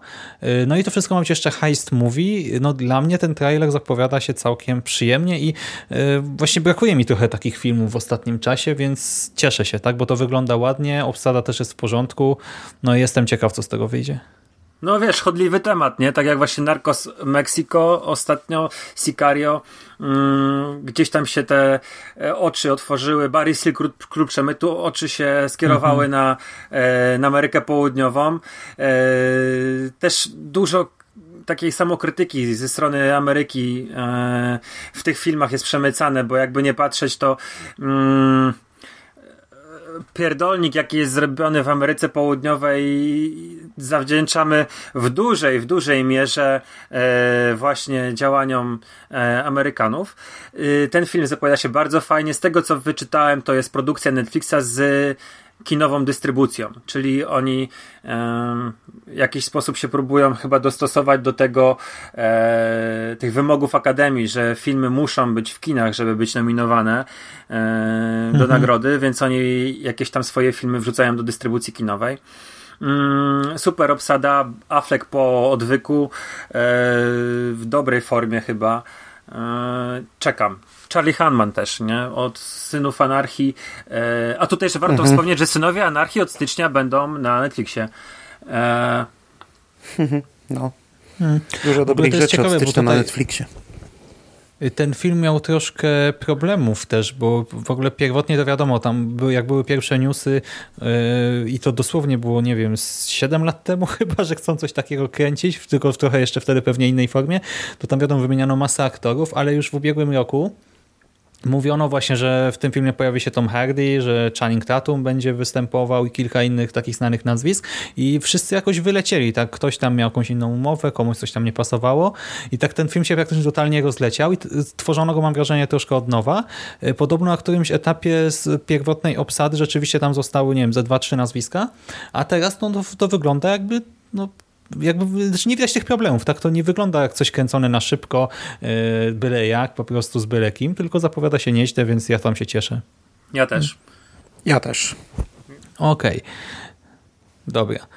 To e, teraz e, może właśnie przejdziemy w trochę inne klimaty, zupełnie inne klimaty, bo pojawił się zwiastun Playmobil. Playmobil The Movie. To jest ciekawe z tego względu, że zabawki właśnie wchodzą do kina, wchodzą do przemysłu rozrywkowego też związanego z grami.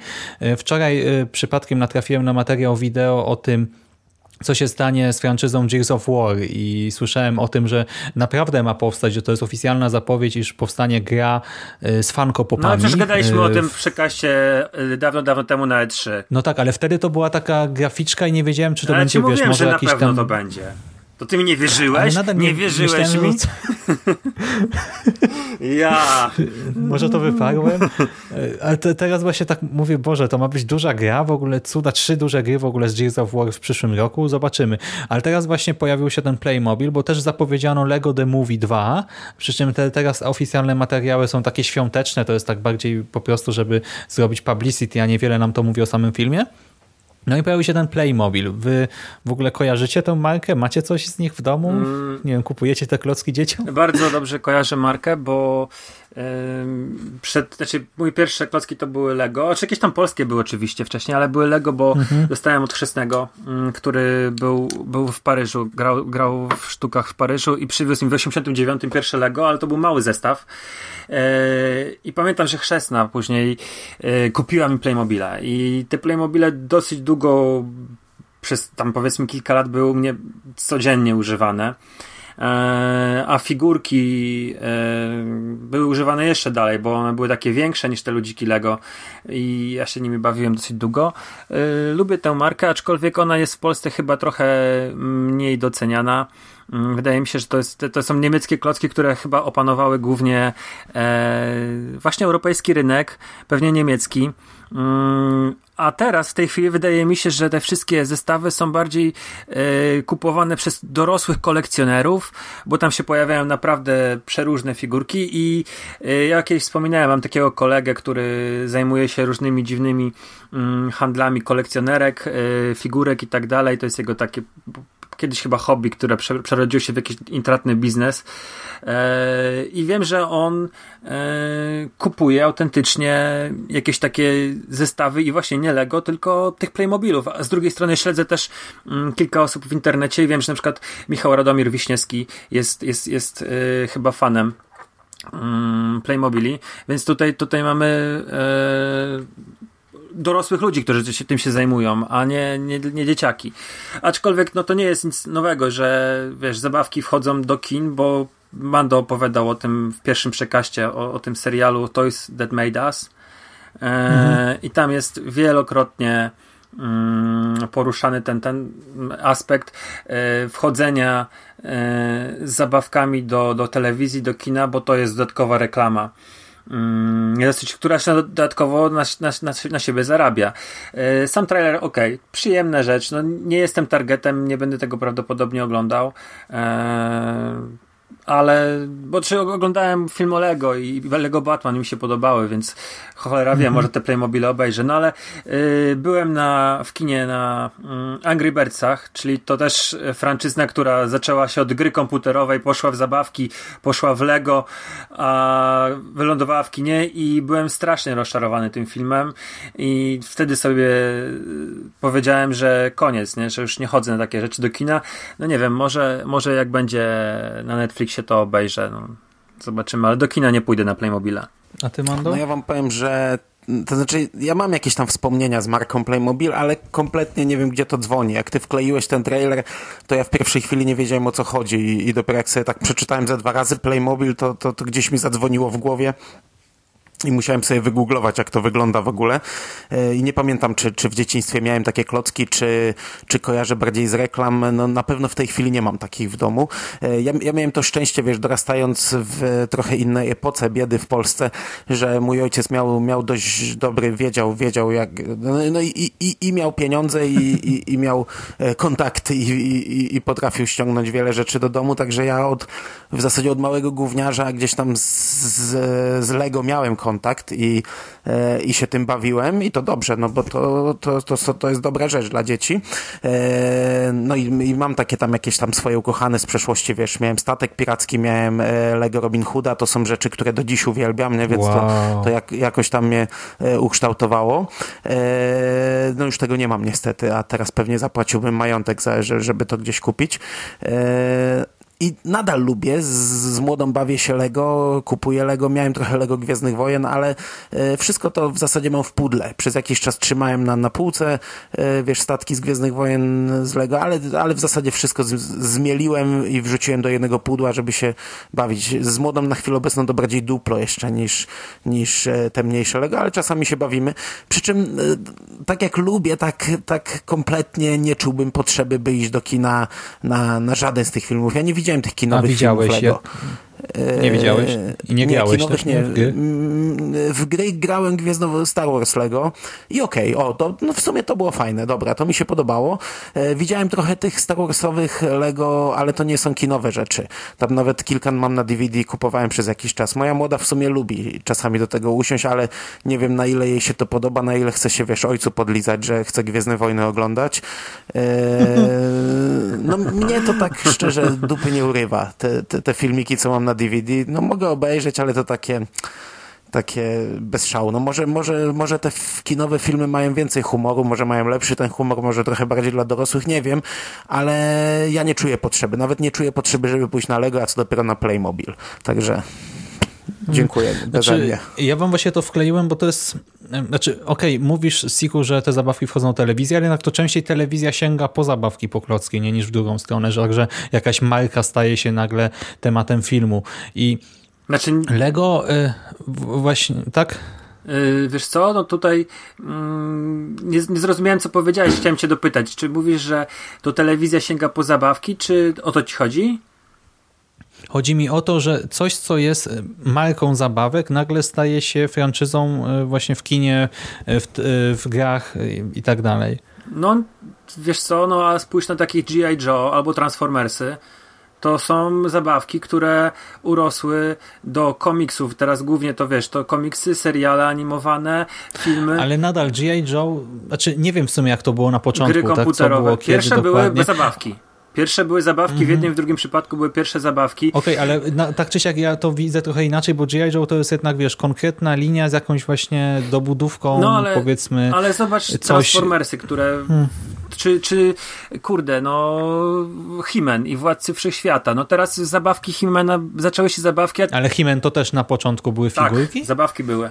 A dopiero później... Nie było wcześniej, Nie, nie, nie. nie nie. wiem, zrobili jako reklamę Okej. zabawek, bo figurki, oni wymy- zrobili figurki i zaczęli je, wiesz, chcieli je sprzedawać i nagle mówią, hej, nie mamy kreskówki. I zrobili kreskówkę. Znaczy kreskówkę, animację, no brzydko powiedziałem kreskówkę. Ale to po prostu od razu producent, tak? No, Stwierdził, w, że... no, firma, która to chyba Mattel, tak? Nie jestem, do, nie jestem przekonany, Mhm. czy y, Hasbro, mam do, popraw, nie pamiętasz.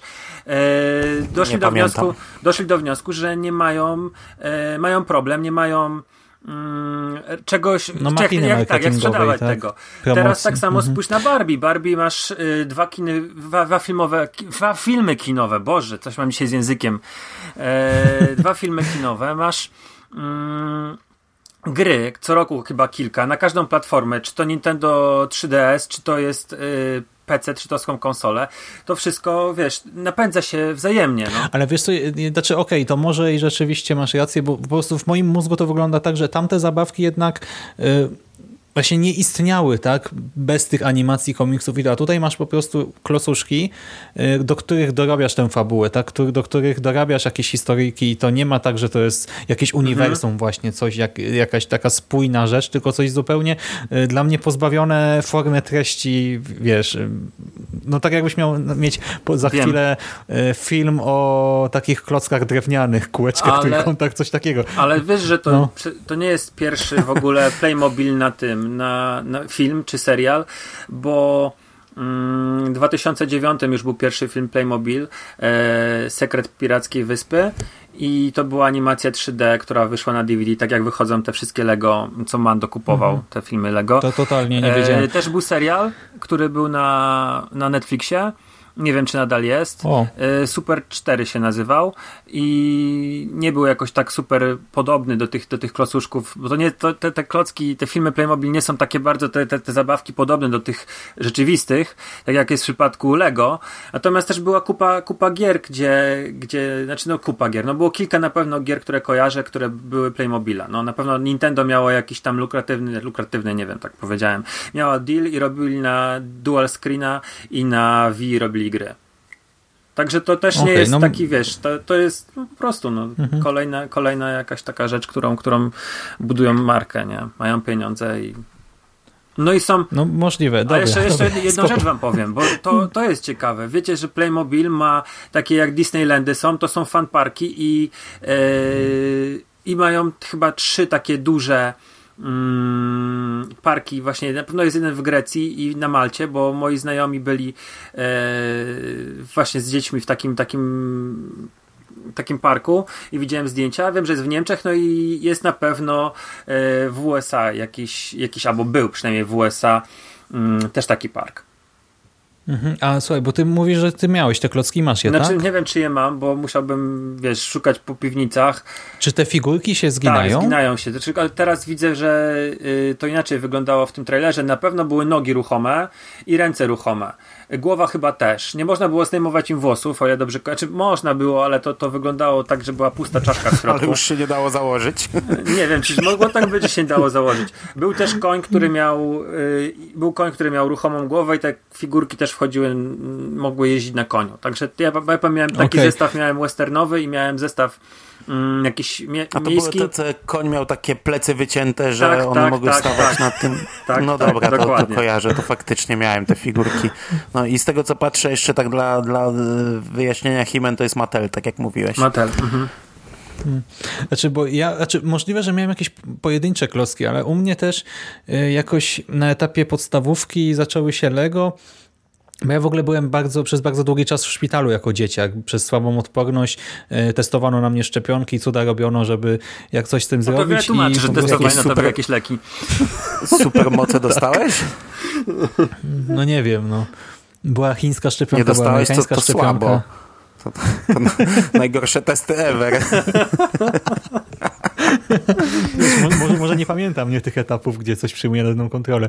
W każdym razie i to zrobiła się taka tradycja, że mi babcia kupowała takie jakieś tam małe zestawy, no i potem wiadomo, jak już trochę tego miałem, no to na święta jakieś tam większe, pamiętam jak wóz transmisyjny dostałem, to to było takie wow, w ogóle i z helikopterem jakimś, to nie był jakiś ogromny zestaw, nie, ale dla małego dzieciaka to to było po prostu jak wygrać y, szóstkę w totka. Ale Playmobili, y, jeżeli coś jakieś pojedyncze tam rzeczy miałem, y, chyba były w przedszkolu, jak y, jeżeli dobrze pamiętam, bo wydaje mi się, że te figurki kojarzę i one dla mnie zawsze były brzydkie, one mi się nie podobały. Tak jak Duplo były troszkę takie bardziej, no właśnie dla dzieci te elementy były większe, ale mi się podobały. Tak, Playmobil mi się nie podobał tak czysto estetycznie, wizualnie. I jak zobaczyłem ten zwiastun, Rozwaliło mnie to, e, bo klocki Lego e, mają coś ala kolana, nie mają takie stawy, w sensie te nóżki można zgiąć i tu. A tutaj ta bohaterka, która przemienia się w e, postać, w figurkę Playmobil, to ona tylko się zgina w pasie i to wygląda tak dziwnie, jak się na to patrzy. Tak nienaturalnie. Ja miałem taki dysonans od razu. Wiem, że to brzmi absurdalnie może, ale tak sobie pomyślałem, Jezu, jak tak można żyć w ogóle? Co to ma być? I te figurki tak dziwnie się poruszają w tym, na tym zwiastunie i w tym świecie. Dlatego cię zapytałem, czy one może się nie zginają, może właśnie, albo tylko w pasie można jakoś obrócić, wiem, czy coś, ale nie wiem że można było nimi ruszać, ale to tak wiesz co, yy, mówimy o rzeczach sprzed yy, 28-27 lat i ja mam dosyć dobrą, dobrą pamięć, yy, szczególnie, że dobrze pamiętam dzieciństwo, gorzej pamiętam co jadłem wczoraj na kolację, ale mm, na 100% ci nie powiem. Natomiast teraz doczytuję sobie, że głównie rynki to jest Niemcy, Austria, Szwajcaria, Belgia, yy, Holandia, Luksemburg, Dania, Szwecja, Norwegia. Czyli tamte zabawki są najbardziej popularne. Hmm, ale właśnie po, niby taka pierdoła, ale powiem wam, że mnie się na to dużo gorzej patrzyło i tak czułem, że znaczy, właśnie jak ta bohaterka tych nóg nie może, w ogóle ona nie może wstać tam z ziemi, bo nie wie jak się podnieść, bo te łapki tylko w górę, w dół porusza, w pasie się zgina, nogi ma całkowicie sztywne i wprawdzie potem nagle okazuje się, że ma staw łokciowy, nie wiadomo skąd, bo w pierwszej chwili go nie miała, ale tak myślałem sobie, że jak zrobić na przykład film o Batmanie czy Spidermanie, nie? Z takimi figurkami, no nie da się. No. Ale nie, wiesz co? Przecież Batmanowi też... Mm, a nie, bo Batman tam rusza rękoma. Okej, okay, dobra. No rusza, no bo figurki Lego mają tak lekko przygięte te łokcie, nie? W sensie, mm -hmm. że to niby jest jeden kawałek, ale wygląda jakby były zgięte te łapki i w nóżki no, też wiesz, masz ten pas troszkę wyżej. w animacji nie musi zachowywać tych praw, nie? Łokcie mogą się zginać, nie? No, no teoretycznie tak, ale filmie, właśnie tutaj no, no, gdyby... praktycznie też, nie? No zobaczymy, no może bohaterka się... kanoniczny I, i, i trufani ten zbojkotują film, bo łokcie się zginają. Ale teraz, teraz sobie patrzę, to Playmobil ma... Nie... mogą zrobić. E, e, e. Ale teraz patrzę, wiesz, Playmobil ma całkiem fajne niektóre które modele, bo tutaj patrzę sobie, mają naprawdę fajne Ghostbusters i tak, tak z tym wielkim piankowym marynarzykiem, jako taką wielką figurką. Mają jakieś tutaj dinozaury, Hmm, chyba nawet było widać w tym, w, w trailerze. Także nie, niektóre są ciekawe, jak naprawdę przyglądam się im, to, to widać rzeczywiście, te, te one się zginają w pasie i ruszają rękoma. E, głowy mają nieruchome chyba. Chociaż może mają hmm, ruchome te głowy. Wiecie, że, że my trochę za dużo o tym mówimy, nie? Już powinniśmy naprawdę zmienić temat. Ale, ale skoro już mówimy, to ja z kolei sobie wygooglowałem konie Playmobil i to nie są te konie, o których ja myślałem, więc, więc już mi się wszystko miesza. One były takie wycięte po środku, ale nie były tak, że była dziurka i się wkładało, bo to to się wkładało Lego. Jak już powiedziałem, to to pomyślałem, że mogło no. coś innego. Lego miało tak, że miałeś miejsce na, na nogi, a tutaj koń był taki, że miał mhm. po prostu takie wcięcie i się te, tego, tego ludzika wkładało na konia, no. Hmm. No dobra, to skoro mówimy o dziwnych figurkach... Ale z Marty McFly miałem ci powiedzieć, jest Doc Brown mm, i mam do... A faktycznie, są... teraz już widzę, le, wygooglowałem se konie Lego, no to o nich myślałem rzeczywiście. Taki prostopadłościan wycięty mhm. w plecach, no że całe nogi się mieściły. Rzeczywiście, no to takich koni dużo miałem. Okej, okay, to chyba nie miałem Playmobila, podsumowując. No. Ale skoro mówimy o dziwnych figurkach, to przejdźmy może do następnego tematu. Powraca Celebrity Deathmatch. I powiem wam, że ja w ogóle tego nie znam, nigdy tego nie oglądałem. Ja chyba mam y, nawet jakąś y, albo nie wiem, nie wiem, czy nie mam jakiejś gry, na, tylko nie wiem na co w sumie yy, z tym tytułem. Nigdy tego nie odpalałem, nigdy nie widziałem tego, nie wiem, serialu, jak to nawet ująć. No, yy, Więc serial to był. To wypowiedzcie w ogóle, w ogóle co i jak. to, czy to wraca na 100%, bo ja znalazłem jeden news, wyrzucił mi jakiś serwis, wkleiłem go i w sumie nie sprawdzałem gdzieś tam dalej, czy, czy, czy, czy jakieś są jeszcze informacje? Opieramy się trochę jak tacy e, Znaczy ja widziałem amatorzy. w kilku miejscach, że... Aha, no, no, no o ile Może, nie jest to ale na to zasadzie wszystko... kopiuj wklej, no to spoko. No ja też znaczy, Hollywood Report, było, Reporter ale... i Variety mówiło o tym, że yy, wraca do MTV i Ice Cube ma to współprodukować. Także tak, ma być producentem. Także dwa takie znaczy ja chociaż jestem, wiesz, jestem pokoleniem MTV i yy, w liceum, no to bardzo dużo tego się oglądało wszędzie, w zasadzie gdzie, gdzie nie byłeś, no to leciało MTV. Yy, e, to Celebrity Deathmatch kojarzę e, mikroskopijnie, już bardziej z tego okresu, gdzie mm, się Kingiem interesowałem internetowo, no bo jeden z odcinków był ze Stephenem Kingiem, nawet nie pamiętam z kim on tam walczył. E, no nieważne, ale oglądałem to na pewno wiele razy i, i wtedy sobie googlowałem, wyszukiwałem kolejne odcinki. No to jest dwóch e, celebrytów, z którzy na ringu walczą. tłuką się. No tak mi się Rowling wydawało walczy. z J.K. Rowling. Na, na zasadzie, wiesz, dużo, to, to jest takie animacja poklatkowa, e, taka plastelinowa, i, I to po prostu brutalne. za każdym razem jest walka, taki wrestling tak. dla no, tak, tak, tak, tak. Ale wiesz, ale z wykorzystaniem jakichś tam elementów e, charakterystycznych dla, dla danej osoby, czyli wiesz, J.K. Rowling to tam trochę magii użyła. Pamiętam, że by, było coś takiego, że wyrwała kość ze Stephena Kinga i napisała Red Room na, na ringu i, i tego typu rzeczy. Także z takimi smaczkami e, dotyczącymi danych celebrytów. No i po prostu oglądałeś to... se, e, animację poklatkową, jak się celebryci napieprzają. Dużo krwi, dużo brutalności odpowiedzialności, koniec. No. E... A ile to miało wtedy, ile trwał taki odcinek? 10 minut. to było, no. Aha, bo wiem, że ich było blisko setka, dlatego...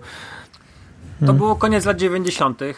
i wtedy to się zbiegło z moją jakąś taką wielką fascynacją e, wrestlingiem, więc ja bardzo lubiłem. E, I tam jeszcze było fajne, że Stone Cold Steve Austin występował często mm, w tych odcinkach.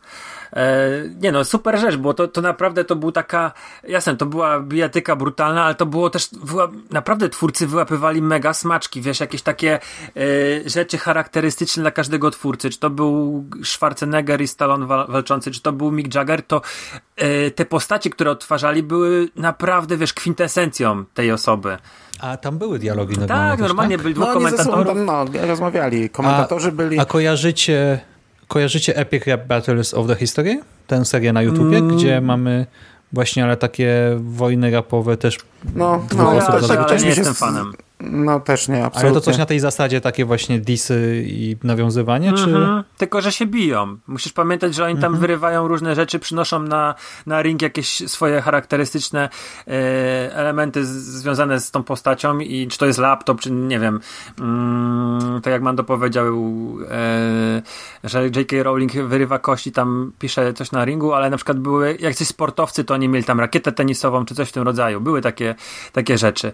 I, i mhm. A to jeszcze jedno pytanie, a w związku z tym, bo to jednak był program nawiązujący do amerykańskiej popkultury, nie? czy w ogóle kultury, bo nie tylko pop, y, to czy to było wszystko zrozumiałe tak, dla, bo dla jeżeli, was? jeżeli kojarzyłeś postać, to, to, to rozumiałeś. No, no wiesz, no to, yy, no, to są takie postaci, które nawet jako tam nastolatek to kojarzysz. No kojarzysz Mika Jaggera, kojarzysz yy, nie wiem, yy, Johnego Deppa.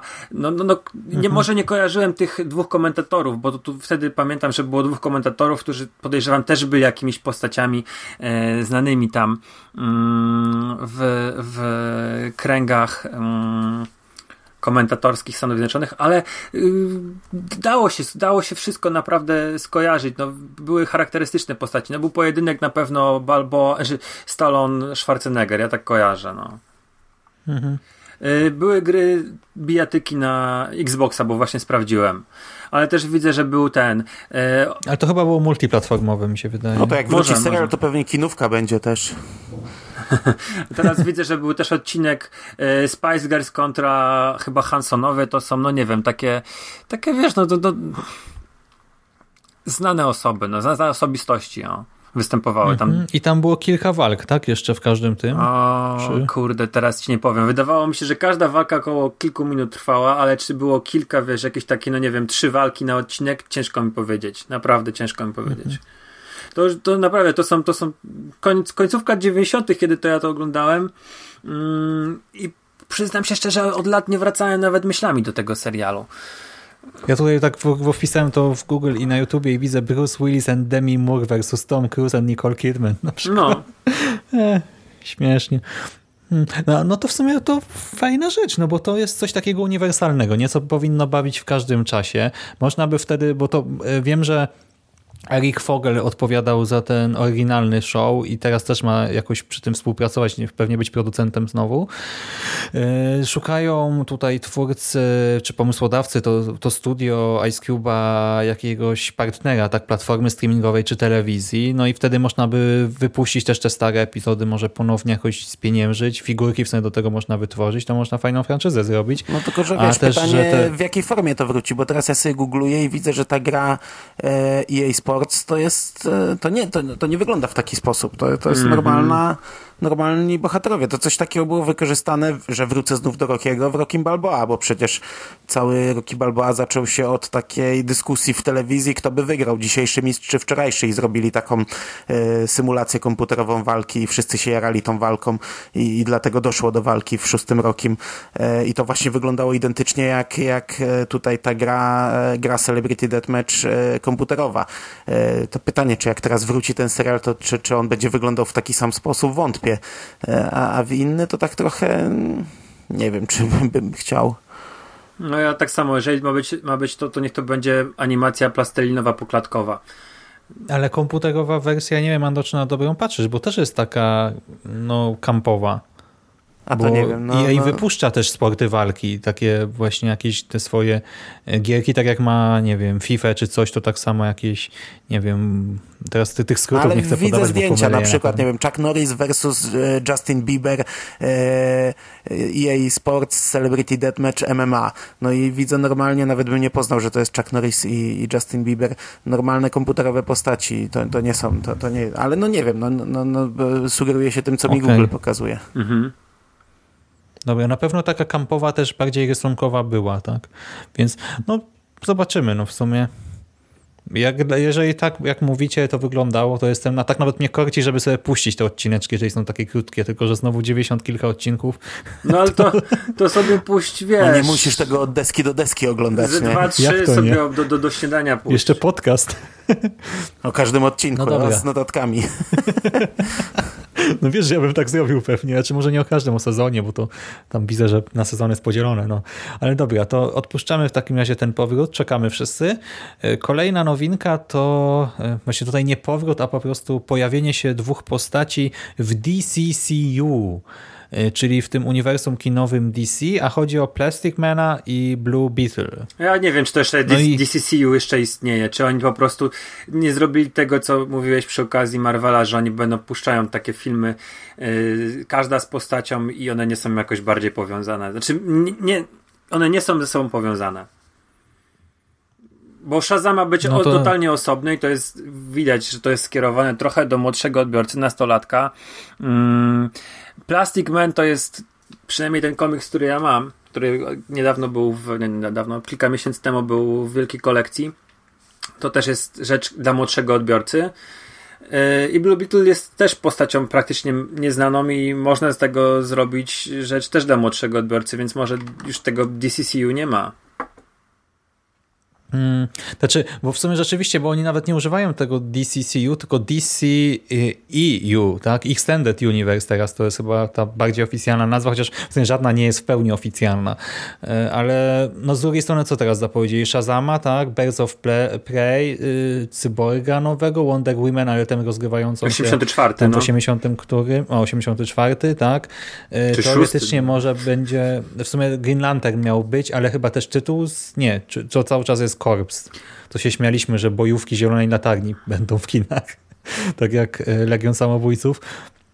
No niby Flash, Batman też miało być, ale diabli wiedzą, co z tego wyjdzie. No, nie ma takich e, eventów, nie? Ala właśnie Liga Sprawiedliwości, ale kto wie, no może kiedyś do tego wrócą, zobaczymy. No, no nie wychodziło im to na razie, więc może i lepiej.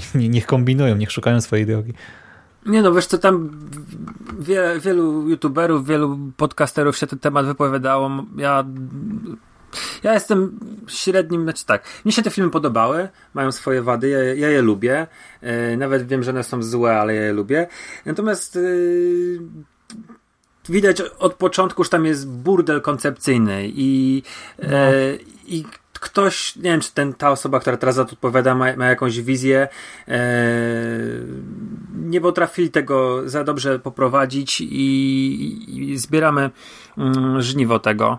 Y, że fajne postaci, które fajnie się zapowiadały, jak na przykład Flash, przepadł. Film o Flashu mm -hmm. nic nie mhm. wiadomo, a, a chciałbym zobaczyć Ezra Miller, Millera w, w roli Flasha i takim większym filmie. Ehm, no, ja liczę, że te wszystkie filmy dostarczą mi rozrywki.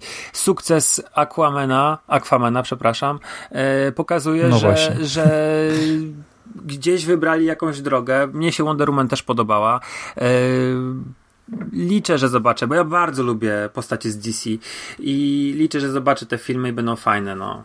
No wiesz, no teraz zmieniono tę osobę odpowiedzialną, bo teraz to będzie Hamada, nie? Walter mm, Hamada. Mm, Hamada, no. To może i rzeczywiście on ma jakąś wizję na to, no poczekamy, zobaczymy, nie? Znaczy ja na tej wizji szczerze nie widzę, nie? W zapowiedziach jest jeszcze Suicide Squad 2, o tym chyba no, to, nie mówiłeś. Ale to wiemy, e... mówiliśmy o tym przy okazji mm, Gana. Gana, bo on pisze no, no, scenariusz. No, no, ale teraz jak, jak, jak gdybałeś, co tam w ogóle mamy w przyszłości jeszcze, nie? Ja tej wizji nie widzę. Tu od początku był burdel, od początku przecież e, zaczęto budować uniwersum na filmie, który już istniał. E, od początku źle to prowadzono, no teraz w tej chwili ja nie wiem w sumie co się dzieje, no bo Supermana już nie ma, e, bo przecież aktora wypieprzyli. E, a zapowiedzi coraz dziwniejsze, no bo o Plastic Manie i o Blue Beetle, jeśli to miałaby być część tego uniwersum, to ja w ogóle nie wiem, co, co, co o tym myśleć i co no, powiedzieć. No Blue Beetle i... to jest Young Justice, nie? Chociaż on tam miał jakieś różne inkarnacje, ale w tym serialu yy, Młodzi Tytanie chyba, czy Young Justice, nie pamiętam teraz w którym, chyba Young Justice. No to on jest, jest postacią, mm. która ma zbroję należącą już do kogoś, kto, kto miał tę zbroję wcześniej. To taki trochę Iron Man, nie? Ta zbroja Blue Beetle jest, przeszła na innego chłopaka i on występował w tym serialu. Mm. Plastic Man to, to jest y, humorystyczne podejście no do, wiem, wiem, to jest, y, do złodzieja, który dostaje takie moce jak, jak Mr. Fantastic z Fantastycznej No czwórki. albo jak Elongated Man y, ale też z tak. DC, ten, ten co, co masz go w Arrowverse, nie? Mhm. Wiem, wiem, no ale też nie wiem, no nie widzę y, filmu, który teraz ma być częścią y, tego uniwersum z, z, nagle z tą postacią. No nie wiem, no na, na chwilę obecną dla mnie jest jeszcze większy burdel niż, niż był kilka lat temu. Ale wiesz, Mando, tutaj a propos braku wizji, no to y, ja wam nie chcę, znaczy właśnie o tym Suicide Squad nie powiedziałem, bo y, oficjalnie jego nie ma w DC EU, ja mam wrażenie. To teraz przez to, że James Gunn tam został zatrudniony jako scenarzysta i znaczy on może też być reżyserem, tak, bo on niby chce być reżyserem też tego filmu, tylko to nie zostało akurat potwierdzone, y, no to się o nim trochę mówi, ale przecież w międzyczasie Joss Whedon y, został zatrudniony jako scenarzysta i może też reżyser Bad Girl, która zresztą... Nie ma już Bad Girl, już to, to już przepadło. No dobra, ale mieliśmy, no to mówi, że ostatecznie tak, przepadło, po, tak? Po Justice League, mieliśmy po Justice film... League yy, wyszło tak, że po Justice League yy, Whedon wyleciał z DC. Że wiesz... Nightwing miał mieć swój własny film, y, Deadshot miał mieć swój własny film, mieliśmy mieć Gotham City Sirens jako osobną produkcję, y, miała być jeszcze chyba Mroczna Liga Sprawiedliwości w międzyczasie, mhm. oprócz tego, że sequel, sequel to wiadomo, no, był jakoś tam planowany, ale miała być też y, ta Justice League Dark czy coś tak, takiego. z Konstantinem, I... Swampmanem, mhm, z Deadmanem. Yy, właśnie, Deathstroke chyba też miał mieć swój własny film i w ogóle ja mam wrażenie, że takich newsów do tych pojedynczych pojedynczych filmów, tak jak teraz Blue Beetle i Plastic Man, to było kilkadziesiąt. I... Tak, masz rację. To jest generalnie to, że oni zamawiają scenariusze. Yy, że mają cały, cały safe yy, gotowych scenariuszy na, na, na filmy yy, i nie wiedzą, co z tym robić. No. Że wiesz, nie mają, nadal nie mają wizji, koncepcji. Ja jestem za tym, żeby to był taki lekki reset. Wychodzi teraz Wonder Woman, wychodzi Aquaman, e, czy wyszedł Aquaman. E, te filmy są jako standalone. Nie będą powiązane z Justice League. Każdy będzie miał swoje, swoje przygody i niech nakręcą kilka takich filmów. Mówię, ja bym chciał zobaczyć Batmana za flekiem, jakiegoś mrocznego. E, niekoniecznie to musi się dziać cały czas, wiesz, tak jak w MCU obok siebie, tylko, znaczy razem, tylko właśnie, żeby było sobie tak osobno. No i właśnie tutaj w związku z tym, że im to nie wychodzi i że jak mają to robić na siłę, to ja też byłbym za tym, żeby wykorzystywali tych bohaterów, bo w sumie e, też chętniej bym ich poznał chociażby w ten sposób, nie? bo część tych komiksów jest u nas praktycznie niedostępna e, na temat tych bohaterów, czy nie wiem, ta drużyna z Harley Quinn też, ja się o niej dowiedziałem dopiero jak o tym filmie usłyszałem e, że ma się pojawić i ja bym to chętnie zobaczył, ale niekoniecznie właśnie na zasadzie o kolejny event, cuda na kiju i tak dalej. No, a propos Zielonej Latarni, to w tym w crossoverze teraz w Arrowverse był fajny motyw, e, taki smaczek drobny, bo od lat fani ch e, chcieli, gdzieś tam sobie robili fanarty, żeby Deagle był zieloną latarnią. Nie wiem, czy to kojarzysz, e, mhm. Sik. Tak, tak. No i tutaj jak, jak ten oryginalny Flash ze starego serialu e, przechodzi przez wyłom e, z Ziemi 90 na Ziemię 1, to jak się wita z Diglem, to, to się dziwi, że nie ma swojego pierścienia. Super, ekstra. Dobra, y, to y, właśnie, skoro mówimy o rzeczach nie do końca udanych, y, to przejdźmy do Showmaxa. Showmax wylatuje z Polski. Znaczy, my wiemy, że to nie jest tak, że poniósł jakąś porażkę finansową czy coś, tylko to wynika właśnie z wielkiej polityki, tak o czym też wspominaliśmy wcześniej przy okazji tych remixów, że po prostu czasem status, czy może status, statut danej stacji, czy jakiegoś podmiotu, firmy, korpo, diabły wiedzą jak to tutaj nazywać, no wymaga czegoś. I tutaj wychodzi na to, jeżeli dobrze zrozumiałem te wszystkie nowinki, które czytałem tam, ile to z tydzień temu się pojawiło, y, to Showmax ogólnie należy do jakiegoś tam innego podmiotu i tam w statucie ma, że działa na terenie Afryki, a że Showmax Polska działał poza Afryką, to teraz po jakiejś tam fuzji, sprzedaży akcji, czy kupnie akcji, czy czymś tam, y, no muszą wycofać się właśnie z tej działalności poza afrykańskiej i dlatego Showmax y, Polska znika, a nieoficjalnie się mówi, że to efekt działalności Wegi i że to nie przypadek, że Showmax zamyka się zaraz po premierze Plug Breslau. Znaczy nie, no to są jaja oczywiście, ale, no, ale podoba TVP, mi się to myślenie. TVP ostrzy zęby na, na, na, na, na content z tego, z Showmaxa i już podobno są, znaczy tak podały, wiesz, wirtualne media czy, czy kilka innych mhm. serwisów, że są już rozmowy na, mm, na poziomie takich dyrektorskich, nie? Zarządów. Mhm. Nie wiem, czy to by weszło, wiesz, TVP by wystartowało z, po prostu z nową platformą, czy daliby to do siebie, e, ale kilka produkcji tam myślę, że warto by było prze, prze, przeciągnąć na oferty TVP. No. Znaczy, ja o tym rozmawiałem z Michałem Ziają, to Mando też pewnie widział tę rozmowę, że właśnie Kurski jest zainteresowany i chcą to wszystko przejąć do VOD TVP.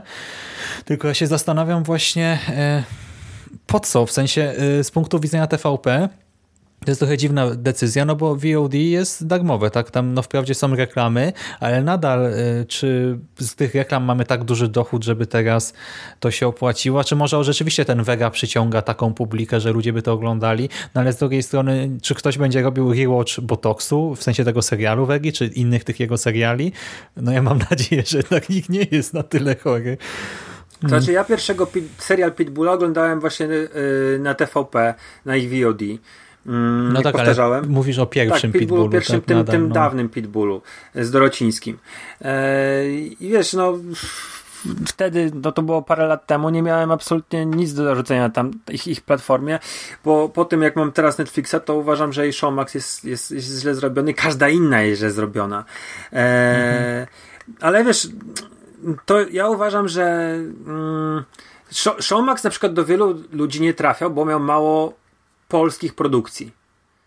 I jesteśmy, żyjemy w kraju, w którym ludzie lubią polskie filmy, lubią oglądać nasze produkcje. Showmax im to zapewniał.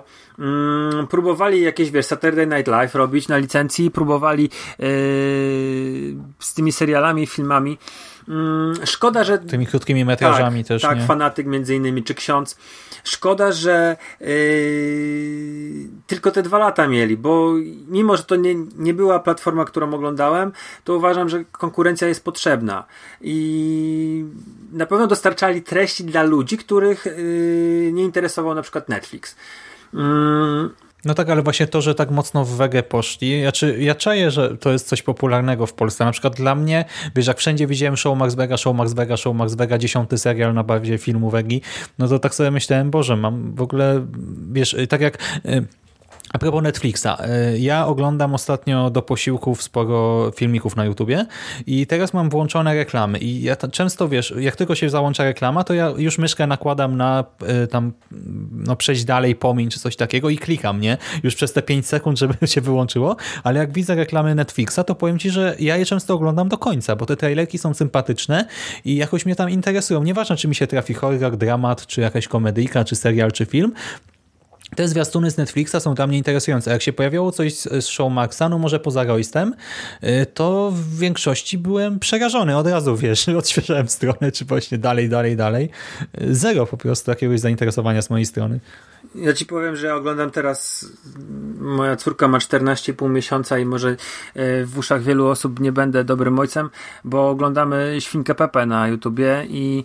Nie, no Lilka- to dlaczego nie? Będziesz dobrym za- ojcem? No oczywiście. Za mała jest Jeszcze będziesz przez znaczy, lata wiesz, oglądał. z- To wiem, wiem, ale Nie, też no myślę, że może być za mała trochę. Ja Aczkolwiek- oglądałem w tym czasie. Aczkolwiek yy, jak chcę przerzucić reklamę, to zauważyłem, że dla Lilki jest tak naturalna ta reklama w trakcie Świnki Pepy, że ona nie pozwala mi. Bo bierze za rękę i ona tę reklamę też z ciekawością ogląda. Więc ja też ostatnio oglądam, jak oglądamy razem, wiesz, wieczorem powiedzmy ona idzie spać o 19.30, to gdzieś tak za 15, 7, e, znaczy się kąpać, 19.30, o 20 już śpi, to tak przed siódmą zaczynamy oglądać Pepe, to dla niej te reklamy też są interesujące i oglądam, więc yy, ro- rozumiem mniej więcej ten argument, yy, że przewijania reklam, bo ja do tej pory to robiłem zawsze. Ale yy, tutaj mówisz, no we, poszli wege, poszli wege. My krytykowaliśmy wege przy okazji Botoxu i ja mm, powiem tak, z jednej strony to jest słabe kino i tak dalej, z drugiej strony nie można wykluczać pewnych grup, które chcą to oglądać. Że wiesz, mm, my się do tego, do tego targetu nie, nie, nie, nie, nie, nie, nie, docho- nie wchodzimy do tego targetu, ale są No dobra, dziesiątki dla mnie to jest szkodliwe ludzi. po prostu, tak? Bo to jest jeszcze reklamowane jako prawda autentyczna na faktach prawdziwie autentycznych Tak, wiem. i tak dalej. Ale wiesz, to są ci sami ludzie, co oglądają te, te, te seriale, co są na TVN-ie, szkoła, nie wiem, szpital, to są ci, to jest ten sam target. I oni to, tak widzą no dobra, świat. No, ale to, że y, ci pięć osób y, załatwi się na klatce schodowej, to nie znaczy, że masz jeszcze sam się też załatwić, bo i tak jest śmierdzi. No. No nie, ale Dla mnie to nie jest tłumaczenie, mówisz, no. nie możesz wyłączać ludzi z kultury, no. Jeżeli oni chcą to oglądać, to powinni mieć do tego dostęp. To nie są, z drugiej strony to nie są jakieś, wiesz, rzeczy w stylu Cannibal Holocaust, które No ludzie chcieli czytać Mein Kampf, no to po co im zabraniać? Tak? No, w sensie dla mnie to jest szkodliwe, to nastawia ludzi negatywnie. Ja, ja teraz z przykład z mojego życia, a propos właśnie botoksu i tego, że wszyscy lekarze są źli, szpitale są źli i tak dalej. Wiesz ile ja się nasłuchałem strasznych rzeczy o gastroskopii, kolonoskopii i tak jak mnie ludzie po prostu starali się odwieść, i to przecież nie są jakieś zabiegi y, drastyczne. Okej, to jest jakaś ingerencja w ciało, ale nic, wiesz, żadnych operacji, gipsów, y, szwów, nie wiem, niczego takiego, a wszyscy do mnie, Jezu, Boże, jak ci współczuję, cuda na kiju. Jak No bo wszyscy sobie to też- wyobrażają, że najpierw wkładałem ci to w tyłek, a później w usta, no i to tak sobie ludzie to wyobrażają, że jesteś Ale penetrowany nawet z ludzie, którzy stron. przeszli już zabieg, to po prostu wszyscy, wiesz, o tym mówili, jakby to, jakby Znaczy, miał ja miałem. I to, gastroskopię bez znieczulenia. E, pewien no bo nie ma chyba znieczulenia. Znaczy możesz mieć bardzo. gastroskopię i kolonoskopię, jak masz, to możesz w znieczuleniu być e, i zrobią ci to, nie będziesz nic czuł. Ja to miałem bez znieczulenia. Nie jest to przyjemne badanie i jeżeli ktoś będzie to miał mieć robione, to mu strasznie współczuję, bo jest obrzydliwie okropne. Jedno z gorszych rzeczy, jakie miałem, a miałem kilka razy byłem połamany i uważam, że mm, i zbierała mnie też z ulicy pogotowie. E, I, i, I chyba naj, najgorsze uczucie, jakie miałem w życiu, to właśnie było to ta gastroskopia. Więc ja rozumiem ludzi, którzy tak mówią. Absolutnie normalny zabieg. To trwa 5 minut No na tak, krzyż ale i to nie jest masz to z przyjemne. głowy. Wpychają ci do gardła rurę. To, to, to, to, Zależy to jest... od e, doświadczenia, nie? Tak, może ty lubisz, jak ci coś tam wpychają. Ale Nie no, panowie, ja to sobie żartuję, ja sobie żartuję, bo takiego idziecie botoksu, w to złą jeszcze stronę ludzie, idziecie w złą stronę, znów, znów e, wega, my już powiedzieliśmy o wedze wszystko, co mieliśmy do powiedzenia. Kurczę, pamiętajmy, że Showmax to nie jest tylko wega, ja wiem, Tak. że oni przyjęli sobie taką e, e, linię reklamy i A i co tam sumie- jeszcze jest? No kurczę, no e, chociażby cały Marvel serialowy. Ja, wy, ja, ja płaciłem za Showmaxa i je, nadal płacę, no będę płacił do stycznia, aż mi nie, nie, nie utną. nie będziesz E, płacił, właśnie- już jest za, za darmo od, od dzisiaj. Aha. Już nie będą pobierali. Właśnie Masz płaciłem cały- dlatego, cały żeby mieć dostęp do za darmo. wszystkich seriali Marvela, jakie leciały. E, tam, wiesz, też było trochę starych rzeczy, no był cały Stargate, wszystkie seriale Stargate'a, był, e, był chyba cały rok i byś sam mógł zrobić rewatch, kurczę, i byśmy sobie mogli pogadać. E, chociaż, chociaż przyznam, że mnie to ogólnie jako odbiorcy e, w ogóle nie odczuję tego, że Showmax przestał działać, bo oni byli tak nieprzyjaźni w odbiorze, że ja ich ostatecznie nie używałem.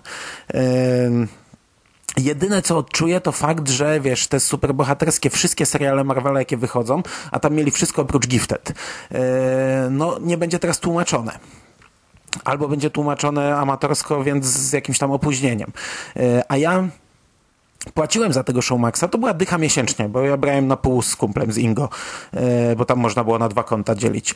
E, płaciłem za niego, żeby mieć dostęp do wszystkich Marveli, żeby od razu mieć bez, wiesz, bez, bez kombinowania e, spolszczone wszystkie seriale, ale przecież ja, mnie cholera brała, bo tego nie szło pobrać. Oni mieli niby swoją tą aplikację, niby można było oglądać offline, ale ja przecież te odcinki czasami po kilka godzin ściągałem i się nie ściągnęły.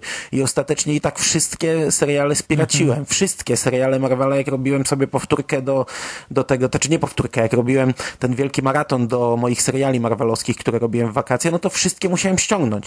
Yy, nie czułem się złodziejem, bo płaciłem za nie. Płaciłem le- legalny, miałem legalny dostęp, płaciłem za nie pieniądze, a, ale po prostu nie mogłem ich pobrać z legalnego źródła i dlatego ja, ja już wtedy mówiłem do Inga, że chyba zrezygnuję z Showmaxa, bo, bo on jest dla mnie nieprzyjazny, płacę dychę, a, a nic z tego nie mam, nie? Yy, I pewnie bym zrezygnował prędzej czy później, także ja tego w ogóle nie odczuję, że oni zniknęli, tylko ten fakt, że, no, że, że będzie e, trudniejszy dostęp do, do, do polskiej wersji. To, to mnie jedynie zaboli. No ale ja rozumiem też, że wy tego wege podkreślacie, bo e, to jest coś, co z, na mnie mogło podziałać odwrotnie. Nie? No ja przez długi czas nie byłem zainteresowany e, tą platformą właśnie przez to, że na starcie e, dostawałem wege w twarz, nie? No i to, że nie No, chcę, ale ja nie chcę bronić mówię, że- botoksu, tak naprawdę, żeby to nie wyszło tak, że ludzie słuchają i mówią, e, że ja bronię botoksu, bo nie, bo uważam, że ten film był bardzo szkodliwy. Natomiast Vega, no to jeszcze były kobiety mafii, to były pitbulle. E, chcieli ludzie to oglądać, no nie koni mówię, ten Wiem, ale nadal zrozum, że ta platforma nie mówi mi, że słuchajcie, wy wszyscy fani Wegi, chodźcie do nas, a dla innych mamy to, to i to. Mówią. Bo ja miałem wrażenie, że od dłuższego czasu, y, poza Roystem, to ja nie widziałem niczego innego, czym by Showmax do mnie podszedł i powiedział, wiesz, spójrz, może to cię zainteresuje. Nie, ja żadnej reklamy nie widziałem. No przecież oglądam ich setki cały czas i widziałem albo Wegę, no i Royce przez jakiś czas, dlatego że kliknąłem w kilka filmików z tym związanych i to też pewnie Ale dlatego. wiesz, że, ale wiesz, że te reklamy na, na YouTubie to ci dobierają, dobiera jakiś algorytm i może dobierał ci takie właśnie, że chcieli cię zainter- chciał cię zainteresować ze względu na twoje zainteresowania właśnie Ale jak tym wchodziłem na stronę główną Showmaxa, też widziałem tylko to. No to. No to mają kiepski algorytm na stronie, nie wiem, nieważne. No dla mnie Showmax zawalił kwestie marketingowe i właśnie uderzał w dużej mierze w tamtym kierunku, a reszta miała raczej tego... nef- Dla mnie w ogóle, wiesz, to było tak, że jakby miał do wyboru jakąś, nie wiem, jak w prasie, tak, normalne jakieś pismo publicystyczne, a jakiś super ekspres czy fakt. Dla mnie Showmax był trochę takim faktem, jeżeli chodzi o wizerunek. I to sam się tak prezentował. Ale wiesz, ja, dycha miesięcznie to nie była dla mnie tragedia, szczególnie, że mogłem tam znaleźć kilka rzeczy, ale właśnie yy, nieprzyjemność w odbiorze. No ja dlatego też zrezygnowałem z HBO Go, bo pomimo tego, że oni mają naprawdę dobry, dobrą bazę HBO Go, mają fajne rzeczy, mają kilka świetnych seriali, yy, mają dużo nowych filmów, yy, które, które ja gdzieś tam ominąłem i chciałem sobie obejrzeć, ale przez rok wziąłem sobie, wiesz, e, w abonamencie tam razem z kablówką Mhm. i, i internetem i po tym roku stwierdziłem, że ja, ja widziałem trzy rzeczy na krzyż prze, przez roku, no bo, nie mam kiedy u nich oglądać, bo oni z kolei w ogóle w aplikacji nie mają opcji e, pobierania, a, a ja oglądam w taki sposób, nie? Tylko w taki sposób seriale. Ja jeszcze pamiętam dużą akcję Show Maxa, jak wchodziła opowieść podręcznej. I było to bardzo reklamowane. Ale To opowieść jeszcze- podręcznej też jest na HBO Go. No okej, ale wiem, że na Show Maxie mocno to reklamowali, Mhm. że to leciało wszędzie i, no to też to pamiętam z takich dużych Mhm, to, akcji. to, to akurat widziałem rzeczywiście, ale y, to też, jeżeli chodzi o skalę, to No bo jak Szymas może się rejestrowałeś mnie, na kolonoskopię, no to ci Botoxa reklamy wrzucali. No już algorytm, algorytm sam to obliczył, nie? No, tak było. Ale właśnie ostatecznie stwierdzam, że trochę szkoda, że, rzeczywiście tej konkurencji większej nie będzie. I wracając do TVP, ja się właśnie zastanawiam, jak oni to spieniężą, bo zakładam, że to jednak, wiecie, wykupienie tych praw to jednak nie są małe pieniądze. No a jak, jaki z tego będą mieli zysk? Bo myślę, że y, oni już mają swoją bazę, tak? Ci ludzie, którzy śledzą właśnie te produkcje TVP, no to tam Ale sobie wchodzą na to TVP nie VOD, potrzebuje zysku, on może przynosić straty. Przecież to jest, wiesz, o czym my mówimy. To nie jest firma, która jest nastawiona na zysk. Oczywiście oni tam mają jakiś zysk z reklam, ale oni mają to w dupie, jest abonament, dostają pieniądze od państwa i tyle, no. Nie możesz patrzeć w ten sposób też na to. No to mi przykro. Z drugiej strony, z drugiej strony ja jeszcze powiem jedną rzecz. Uważam, że TVP przez wiele, wiele lat, yy, no, pa, patrząc na przykład innych telewizji mm, publicznych, chociażby w, w, Wielkiej Brytanii czy, czy w Stanach Zjednoczonych, to te telewizje, yy, znaczy nie, w telewizji publicznej chyba nie ma w Stanach, ale BBC, tak, mm, robią wiele rzeczy, które TVP zaniedbała. Oni robią koronę królów, ale może coś w tych łbach, yy, które przez dekadę tam zabetonowały się, yy, ruszy i na przykład jak wykupią tego Roysta, to zrobią yy, dalszą część. No, tak samo, kurde, no, ten Pitbull przez TVP robiony, czy Glina, no to były seriale, o, które miały przez wiele lat, stat, mają nadal, status kultowych. Mm. Ale w ogóle TVP też na przykład odświeżyła masę starych, fajnych produkcji, czy starych, czy starszych po prostu lekko i w ramach TVP Kultura tam była wyświetlana masa naprawdę genialnych rzeczy, No. miałem wrażenie swego czasu. Teraz tego nie śledzę, nie wiem, może to wróciło, ale wydawało mi się, że ze dwa lata temu, rok temu była trochę pustka też, nawet i w tej ramówce takiej, która teoretycznie nie generuje dużych kosztów, Kultura nie? jest a mogłaby bardzo przyciągnąć. spoko. Kultura jest super. W wakacje leciały teatr telewizji Kobra na przykład. Ja O, odświeżyli. Yy, czy, czy wiesz, dwa lata temu mm, były teatry yy, na podstawie opowie opowiadań i powieści Lema. Także oni mają naprawdę dużą bazę. Ta, ta baza się jakoś tam podobno w latach, yy, nie wiem, czy 10., 90. był ten pożar taki wielki, im bardzo mocno skurczyła, bo wiele rzeczy przepadło. Znaczy oni prostu. też nie wszystko, oni w ogóle część rzeczy nie archiwizowali całkowicie, wiesz, nie mieli żadnych kopii takich zapasowych, Mhm. ani jednej. Dlatego część rzeczy gdzieś tam przypadkiem się okazuje, że ktoś zgrał czy coś i potem oni to próbują niby dodać do archiwum, ale nadal są wielkie braki, a do tego właśnie ten pożar, jeszcze tam jakieś inne były wypadki, coś tam zaginęło, tu, tu coś okradli. Y, Jakieś czytałem trochę o tej całej historii, ale to wiesz, po prostu było jakieś pasmo nieszczęśliwych wydarzeń, seria niefortunnych zdarzeń. O, y, no i szkoda, tak? Ale właśnie, no zobaczymy, no w sumie rzeczywiście y, może i myślą, że zainwestują po prostu teraz, a trochę nowych ludzi przyciągną, tym bardziej sobie tę renomę zbudują. Ci fani Wegi w sumie też im będą pewnie na rękę w gruncie rzeczy. No, no zobaczymy. No. W każdym razie no, trochę szkoda, że mniejsza konkurencja, ale też po Showmaxie ja płakał nie będę. No, no i tyle. Będziemy płakać po Showmaxie. tytułów podcastu. Dobra, to Mando, e, Mando i Mandalorianie. Dostaliśmy e, ten casting.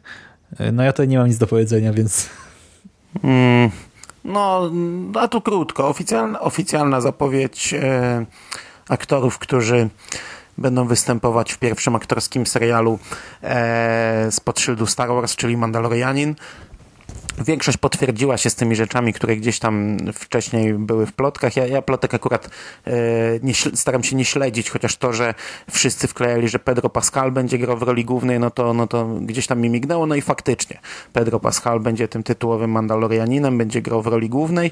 E, oprócz tego wiemy, że w filmie, w serialu wystąpi e, Carl Weathers, czyli to jest Apollo Creed z Rockiego, czy też Dillon z Predatora, e, Warren Herzog, e, Nick Nolte, e, Gina Carano, ona grała między innymi w Deadpoolu, mhm.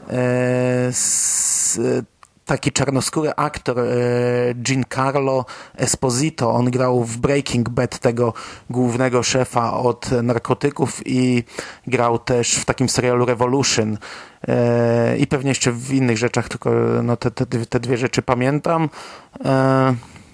Emily Swallow, ona grała, no to już, to już, już schodzimy niżej, ona grała siostrę Boga, tam w 11 chyba serialu Supernatural, grała Ciemność. Yy, i jeszcze jakiś aktor z American Gods, yy, Omid Aptachi, między innymi z American Gods, on też grał w, w Igrzyskach Śmierci, w Last Resort, yy, w Operacji Argo, no, taką mamy obsadę. I ja na, chwil, na chwilę obecną jestem e, nią e, bardzo zadowolony. Jestem bardzo na tak. Ja nie mam zdania, nie jestem zainteresowany. Siku? Yy, no, obsada robi wrażenie. Fajny, fajny, fajny, fajnie dobrali e, aktorów. Yy, kurde, no ja czekam, ja już mówiłem, że chyba trzeci raz będę się powtarzał, więc może dar, daruję sobie. Jestem, jestem, no tak, fajna, fajna obsada. No, też jestem bardzo zadowolony trochę wyjdę na, na, bo ja często krytykuję, zauważyłem coś takiego, że krytykuję kobiety e, w tych przekastach, ale tak najmniej to mi pasuje w tym wszystkim Gina Carano, nie, nie jestem jakimś mizogenem, e, kocham kobiety, ale nie wiem, ona w Szybkich Wściekłych jeszcze widziałem i ona ani w jednym, znaczy jako Angel Dust w tym, w Deadpoolu była, no okej, okay, ale nie jest to jakaś najsłabsza osoba z, tym, z tej, w tej obsadzie wymieniona przez ciebie. Nie, bo wolałbym kogoś innego chyba. Wiesz co, ja, ja widziałem Deadpoola raz yy, i ja jej nie pamiętam z Deadpoola. Bez Wielka googlowania w ogóle, w, w, ogóle jej, w ogóle jej nie pamiętam. Bez googlowania, nawet jak wygooglowałem, to nie pamiętam tej postaci. Musiałbym chyba jeszcze raz Deadpoola obejrzeć. Googluję sobie Szybkich i Wściekłych i nie pamiętam jej z Szybkich i Wściekłych. Ona chyba w szóstej albo w siódemce widzę z tym, no, z The Rockiem. E, no chyba. i ona zdradziła ich, no. nie? Aha, no dobra, dobra. To coś tam, kojarzy, to coś tam gdzieś, mi, gdzieś mi dzwoni, ale e, absolutnie nie na tyle, żeby, żeby oceniać samą aktorkę i, i, i cieszyć się, bądź mhm. nie cieszyć z jej udziału. Bardziej tutaj mnie cieszy na przykład e, twarz Apollo Creed'a, że sobie zobaczę tego bohatera w Gwiezdnowojennej wersji, ale też Nick Nolte czy, czy mhm. Herzog. Mhm. No i Pedro Super. Pascal. Hmm. Dobra, to skoro jesteśmy przy Gwiezdnych Wojnach, spoglądamy w niebo, gwiazd nie widać. Książka Ciemno prawie noc. Ciemno prawie noc e, Joanny Bator, e, książka, za którą autorka dostała Nikę kilka lat temu. Ja ostatnio stwierdziłem, że sobie troszkę podświeżam tę polską e, literaturę współczesną, też tym troszkę wyższej półki, e, jakąś tam docenianą, nagradzaną w e, tych czy innych konkursach, plebiscytach i sięgnąłem po Bator no, z wiadomego względu, dlatego że Ciemno prawie noc jest jakoś tam kojarzona z horrorem. Ta książka z grozą Właśnie ja nie wiedziałem jaką do końca, bo myślałem, że może to będzie mm, bardziej po prostu mroczny obyczaj, czy jakiś taki horror psychologiczny, coś w tym y, stylu, bo tutaj główna bohaterka jest dziennikarką, udaje się do Wałbrzycha, gdzie spędziła dzieciństwo swojego rodzinnego miasta i tam y, prowadzi dziennikarskie śledztwo w sprawie trójki zaginionych dzieci, przy czym tak naprawdę nie chodzi o to, by je koniecznie odnaleźć, tylko by sprawę zbadać, by wybadać grunt dowiedzieć się jak najwięcej i napisać reportaż na ten temat, no bo to jednak nie jest pani detektyw, a po prostu e, dziennikarka.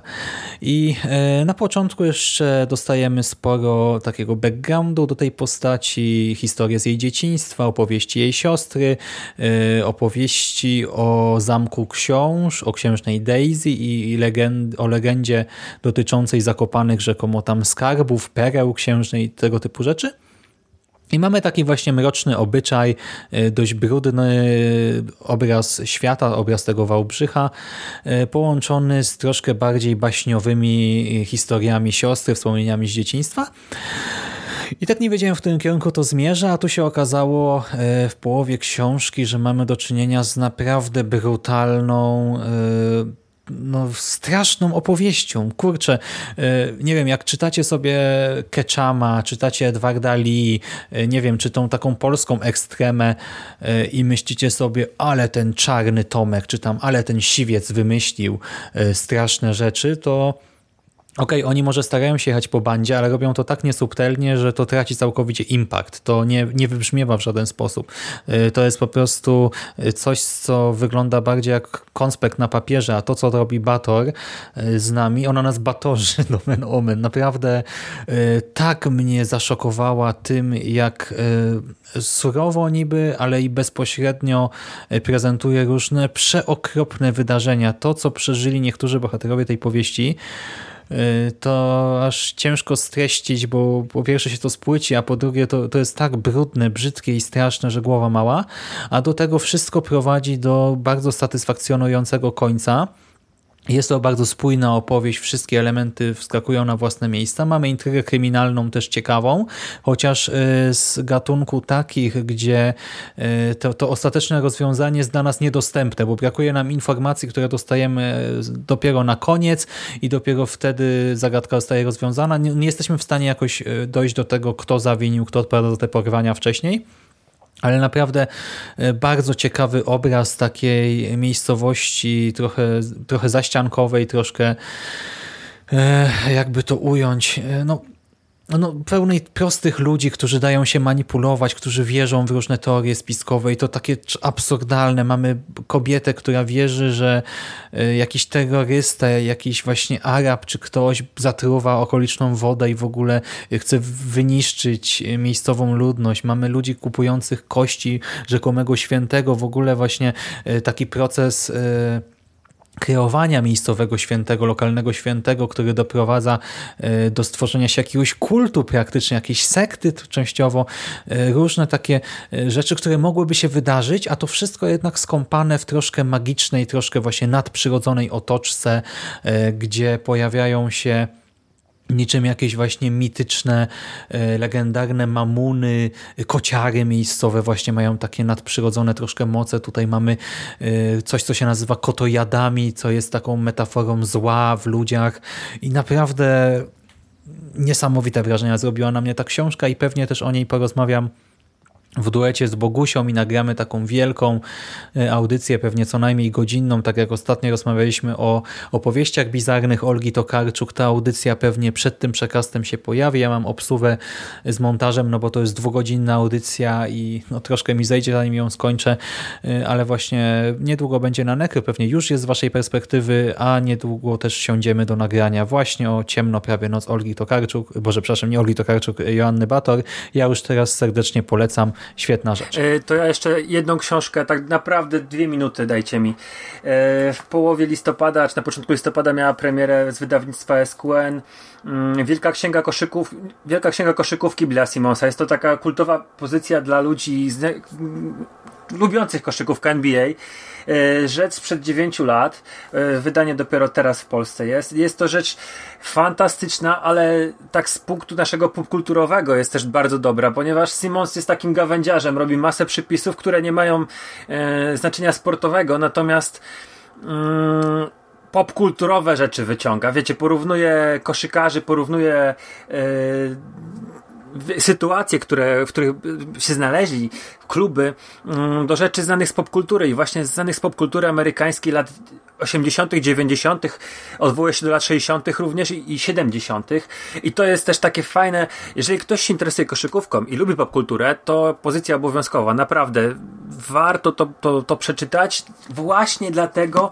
Mm, ca tej całej otoczki i, tego takiego bardzo lekkiego pióra, języka e, Simonsa, który mm, lawiruje między takimi bardzo solidnymi analizami analizami sportowymi, analizami zawodników, a właśnie porównywaniem ich do, do, do jakichś innych popkulturowych fenomenów. I to jest kurczę rzecz, e, której się absolutnie nie spodziewałem. Już w ogóle to jest chyba, no mam wszystkie ze na książki o koszykówce, mam kilka z innych wydawnictw i wydaje mi się, że to jest najlepiej napisana w tej chwili książka o koszykówce, jaka jest w Polsce dostępna. Także... A myślisz, że jeżeli ktoś się w ogóle nie interesuje NBA i nie zna historii, nie zna drużyn mm. zawodników, to że mógłby po to sięgnąć, że mógłby cokolwiek w tym znaleźć dla siebie? Nie wiem, nie wiem. Tutaj trochę trzeba się jednak zdać na koszykówce. Nie, mhm. nie ma żadnego tłumaczenia mm, terminów sportowych. To jest pisane dla ludzi, okay. którzy wiedzą, co to jest trumna, którzy wiedzą, e, jakie drużyny grają w NBA, wiedzą, co, e, co oznacza silny skrzydłowy, co oznacza środkowy, rozgrywający i jakie mają zadania na boisku. E, także to jest nie dla laików ale dla ludzi, którzy mają jakieś tam, wiesz, yy, rozeznanie w sporcie, no tak, tak, to, tak, tak, to jak najbardziej. Nie ma tutaj rzeczy, których, których się nie da, nie da zrozumieć. Z drugiej strony, wiesz, to jest internet, siedzisz z komórką, bo tutaj, wiesz, opisuje yy, na przykład drużynę Boston Celtics z lat 60., 70., bo on w ogóle z Bostonu jest, Simons. I wiesz, ja siedzę, czytam książkę, siedzę z komórką, yy, opisuję coś, to ja, wiesz, wchodzę zaraz na YouTube i to oglądam, więc też nie, nie wykluczam czegoś takiego, że jak ktoś dostanie tą książkę i jest zielony, to po prostu otworzy sobie Wikipedię i doczyta. No, to, to... no jasne, jest. Także y, tyle ode mnie, jeżeli chodzi o tą pozycję. Fajna jest, warto komuś też na prezent sprawić, jeżeli masz taką osobę, tylko że już chyba za późno na te, y, na te, na te świąteczne. Okej, okay. no to jeżeli chodzi o blok eventowy, y, to ja byłem oczywiście w Lublinie na Splat Film Fest. Y, pod koniec ubiegłego miesiąca, ale nie będę tutaj za wiele o tym mówił. Po prostu serdecznie Wam polecam nie, no każdą edycję powiedz, Splatfilm Jeszcze mało e, mówiłeś. Powiem tylko tyle, że nagraliśmy 6,5 godziny podcastów o tegorocznej edycji festiwalu w Lublinie, 5,5 e, godziny relacji na żywo, znaczy 5 godzin mniej więcej relacji na żywo i około 20-30 minut wywiadu z Moniką Stolat, która ten festiwal organizuje i potem jeszcze godzinne podsumowanie, chyba nawet, czy nawet dłuższe niż dłuższe godzinę, nie pamiętam ile miało. jest niż godzina. E, z takim kolażem też różnych takich wstawek, trochę bardziej meta. E, no jeżeli kogoś interesuje horror, no to zachęcam. Jeżeli ktoś nie wie, czym jest Splet, też zachęcam. Znajdziecie playlistę na naszym YouTubie, no i oczywiście też podcasty i na Nekropolitanie, i na Konglomeracie. Wystarczy wpisać Splet Film Fest, czy nie wiem, festiwal też wam wyskoczy. Tyle. Trzy zdania ode mnie I jeszcze, koniec... trzy zdania jeszcze ode mnie. Tak? I Proszę? Ja bym na tych moich trzech zdaniach już nie poruszył, po tych trzech zdaniach moich, czy tam Mando może być się powiedział o Splat Feście, ale już bym kończył. Mamy ponad dwie godziny i zbliża się 14. Mm, ja będę musiał powoli uciekać, więc ewentualnie wy sobie pogadacie we dwójkę jeszcze. Ale chciałem powiedzieć, że jest to te, ta twoja audycja, te twoje audycje z Lublina są moim zdaniem jedną z najlepszych rzeczy, jakie zrobiłeś. Już to pisałem kiedyś tam na, na, na Facebooku. E, I wydaje mi się, że wypada lepiej niż, niż 90% rzeczy takich z takim bardzo mocnym researchem twoim. E, fajnie się słuchało ciebie samemu, znaczy samego i w duecie z Adrianem. Naprawdę wyszło to ci kapitalnie i szapoba i oklaski ode mnie. Przesłuchałem wszystko, Dzięki. słuchałem wszystkiego na bieżąco yy, i, i, jestem pod wrażeniem twojego materiału, także yy, i za samo zaparcia, bo jak ty to montowałeś, to mówiłeś kilka razy, że jest trzecia w nocy i to teraz nagrywam, a później to jeszcze wrzucałeś, no to, to no, po kilkunastu godzinach w kinie. No, to, to, to twojego zdrowia też jestem pełen podziwu. E, aczkolwiek widzę, że jesteś nie do zdarcia, lubisz kolonoskopię, lubisz gastroskopię, więc podejrzewam, że jesteś jednak tam te szczepionki chińskie i amerykańskie, coś na ciebie jo, wpłynęło. Jakieś supermoce ci dały jednak, no. Tak, w sumie może. No, także ja bym się tutaj, nie wiem, czy, czy chcecie jeszcze gadać, ja bym się pożegnał. A o tej platformie słowo na koniec? Ja nagrałem, sumie- nagrałem z Michelem Alchemię Gier, które jeszcze nie zmontowałem do końca i tam mówimy o tym. Więc jeżeli możesz, mo- mogę tylko wspomnieć, że o, o sklepie Epika jest, będzie coś na konglomeracie na 100% w najbliższych dniach. Dobra, dzięki serdecznie chłopaki za rozmowę. E, świetnie było was usłyszeć i e, No, no, i wszys- wesołych świąt, nie? wesołych świąt, no, wszystkiego No dobrego na te święta. Podcast Samych poleci fajnych, najprawdopodobniej prze, jeszcze przed świętami, także słuchaczom też możemy chyba życzyć wesołych świąt. Popkulturowych, radosnych, zdrowych, białych, właśnie białych może, nie? białych może nie. Białych świąt. też mi się skojarzyło inaczej. Jesteście straszni. Nie no, bo wszyscy zapowiadają odwilż, dlatego tak pomyślałem sobie, że jednak fajnie by było, jakby trochę tego śniegu zostało na zewnątrz. No, no, to się Teraz zgadza. już prawie w ogóle nie ma. Ten, ten śnieg, co teraz jest, to jest, to jest puszek po prostu i tak wszędzie widzę trawę i, błoto, więc to, to, to lepiej, żeby to zniknęło, bo to brzydko wygląda. A jak będzie samo błoto, to będzie gorzej. E, No dobra, zobaczymy. W każdym razie, no tak, no to wesołych, zdrowych świąt, popkulturowo, rodzinno, jakich tam sobie chcecie. I słyszymy się jeszcze w tym roku, a może w kolejnym, no to się okaże. No nie wiemy w sumie teraz. Zobaczymy. No, dobra. Dzięki serdecznie za rozmowę, dziękuję za Dzięki wysłuchanie. również. Pozdrawiam wszystkich, papa. No, cześć. No dzięki, cześć.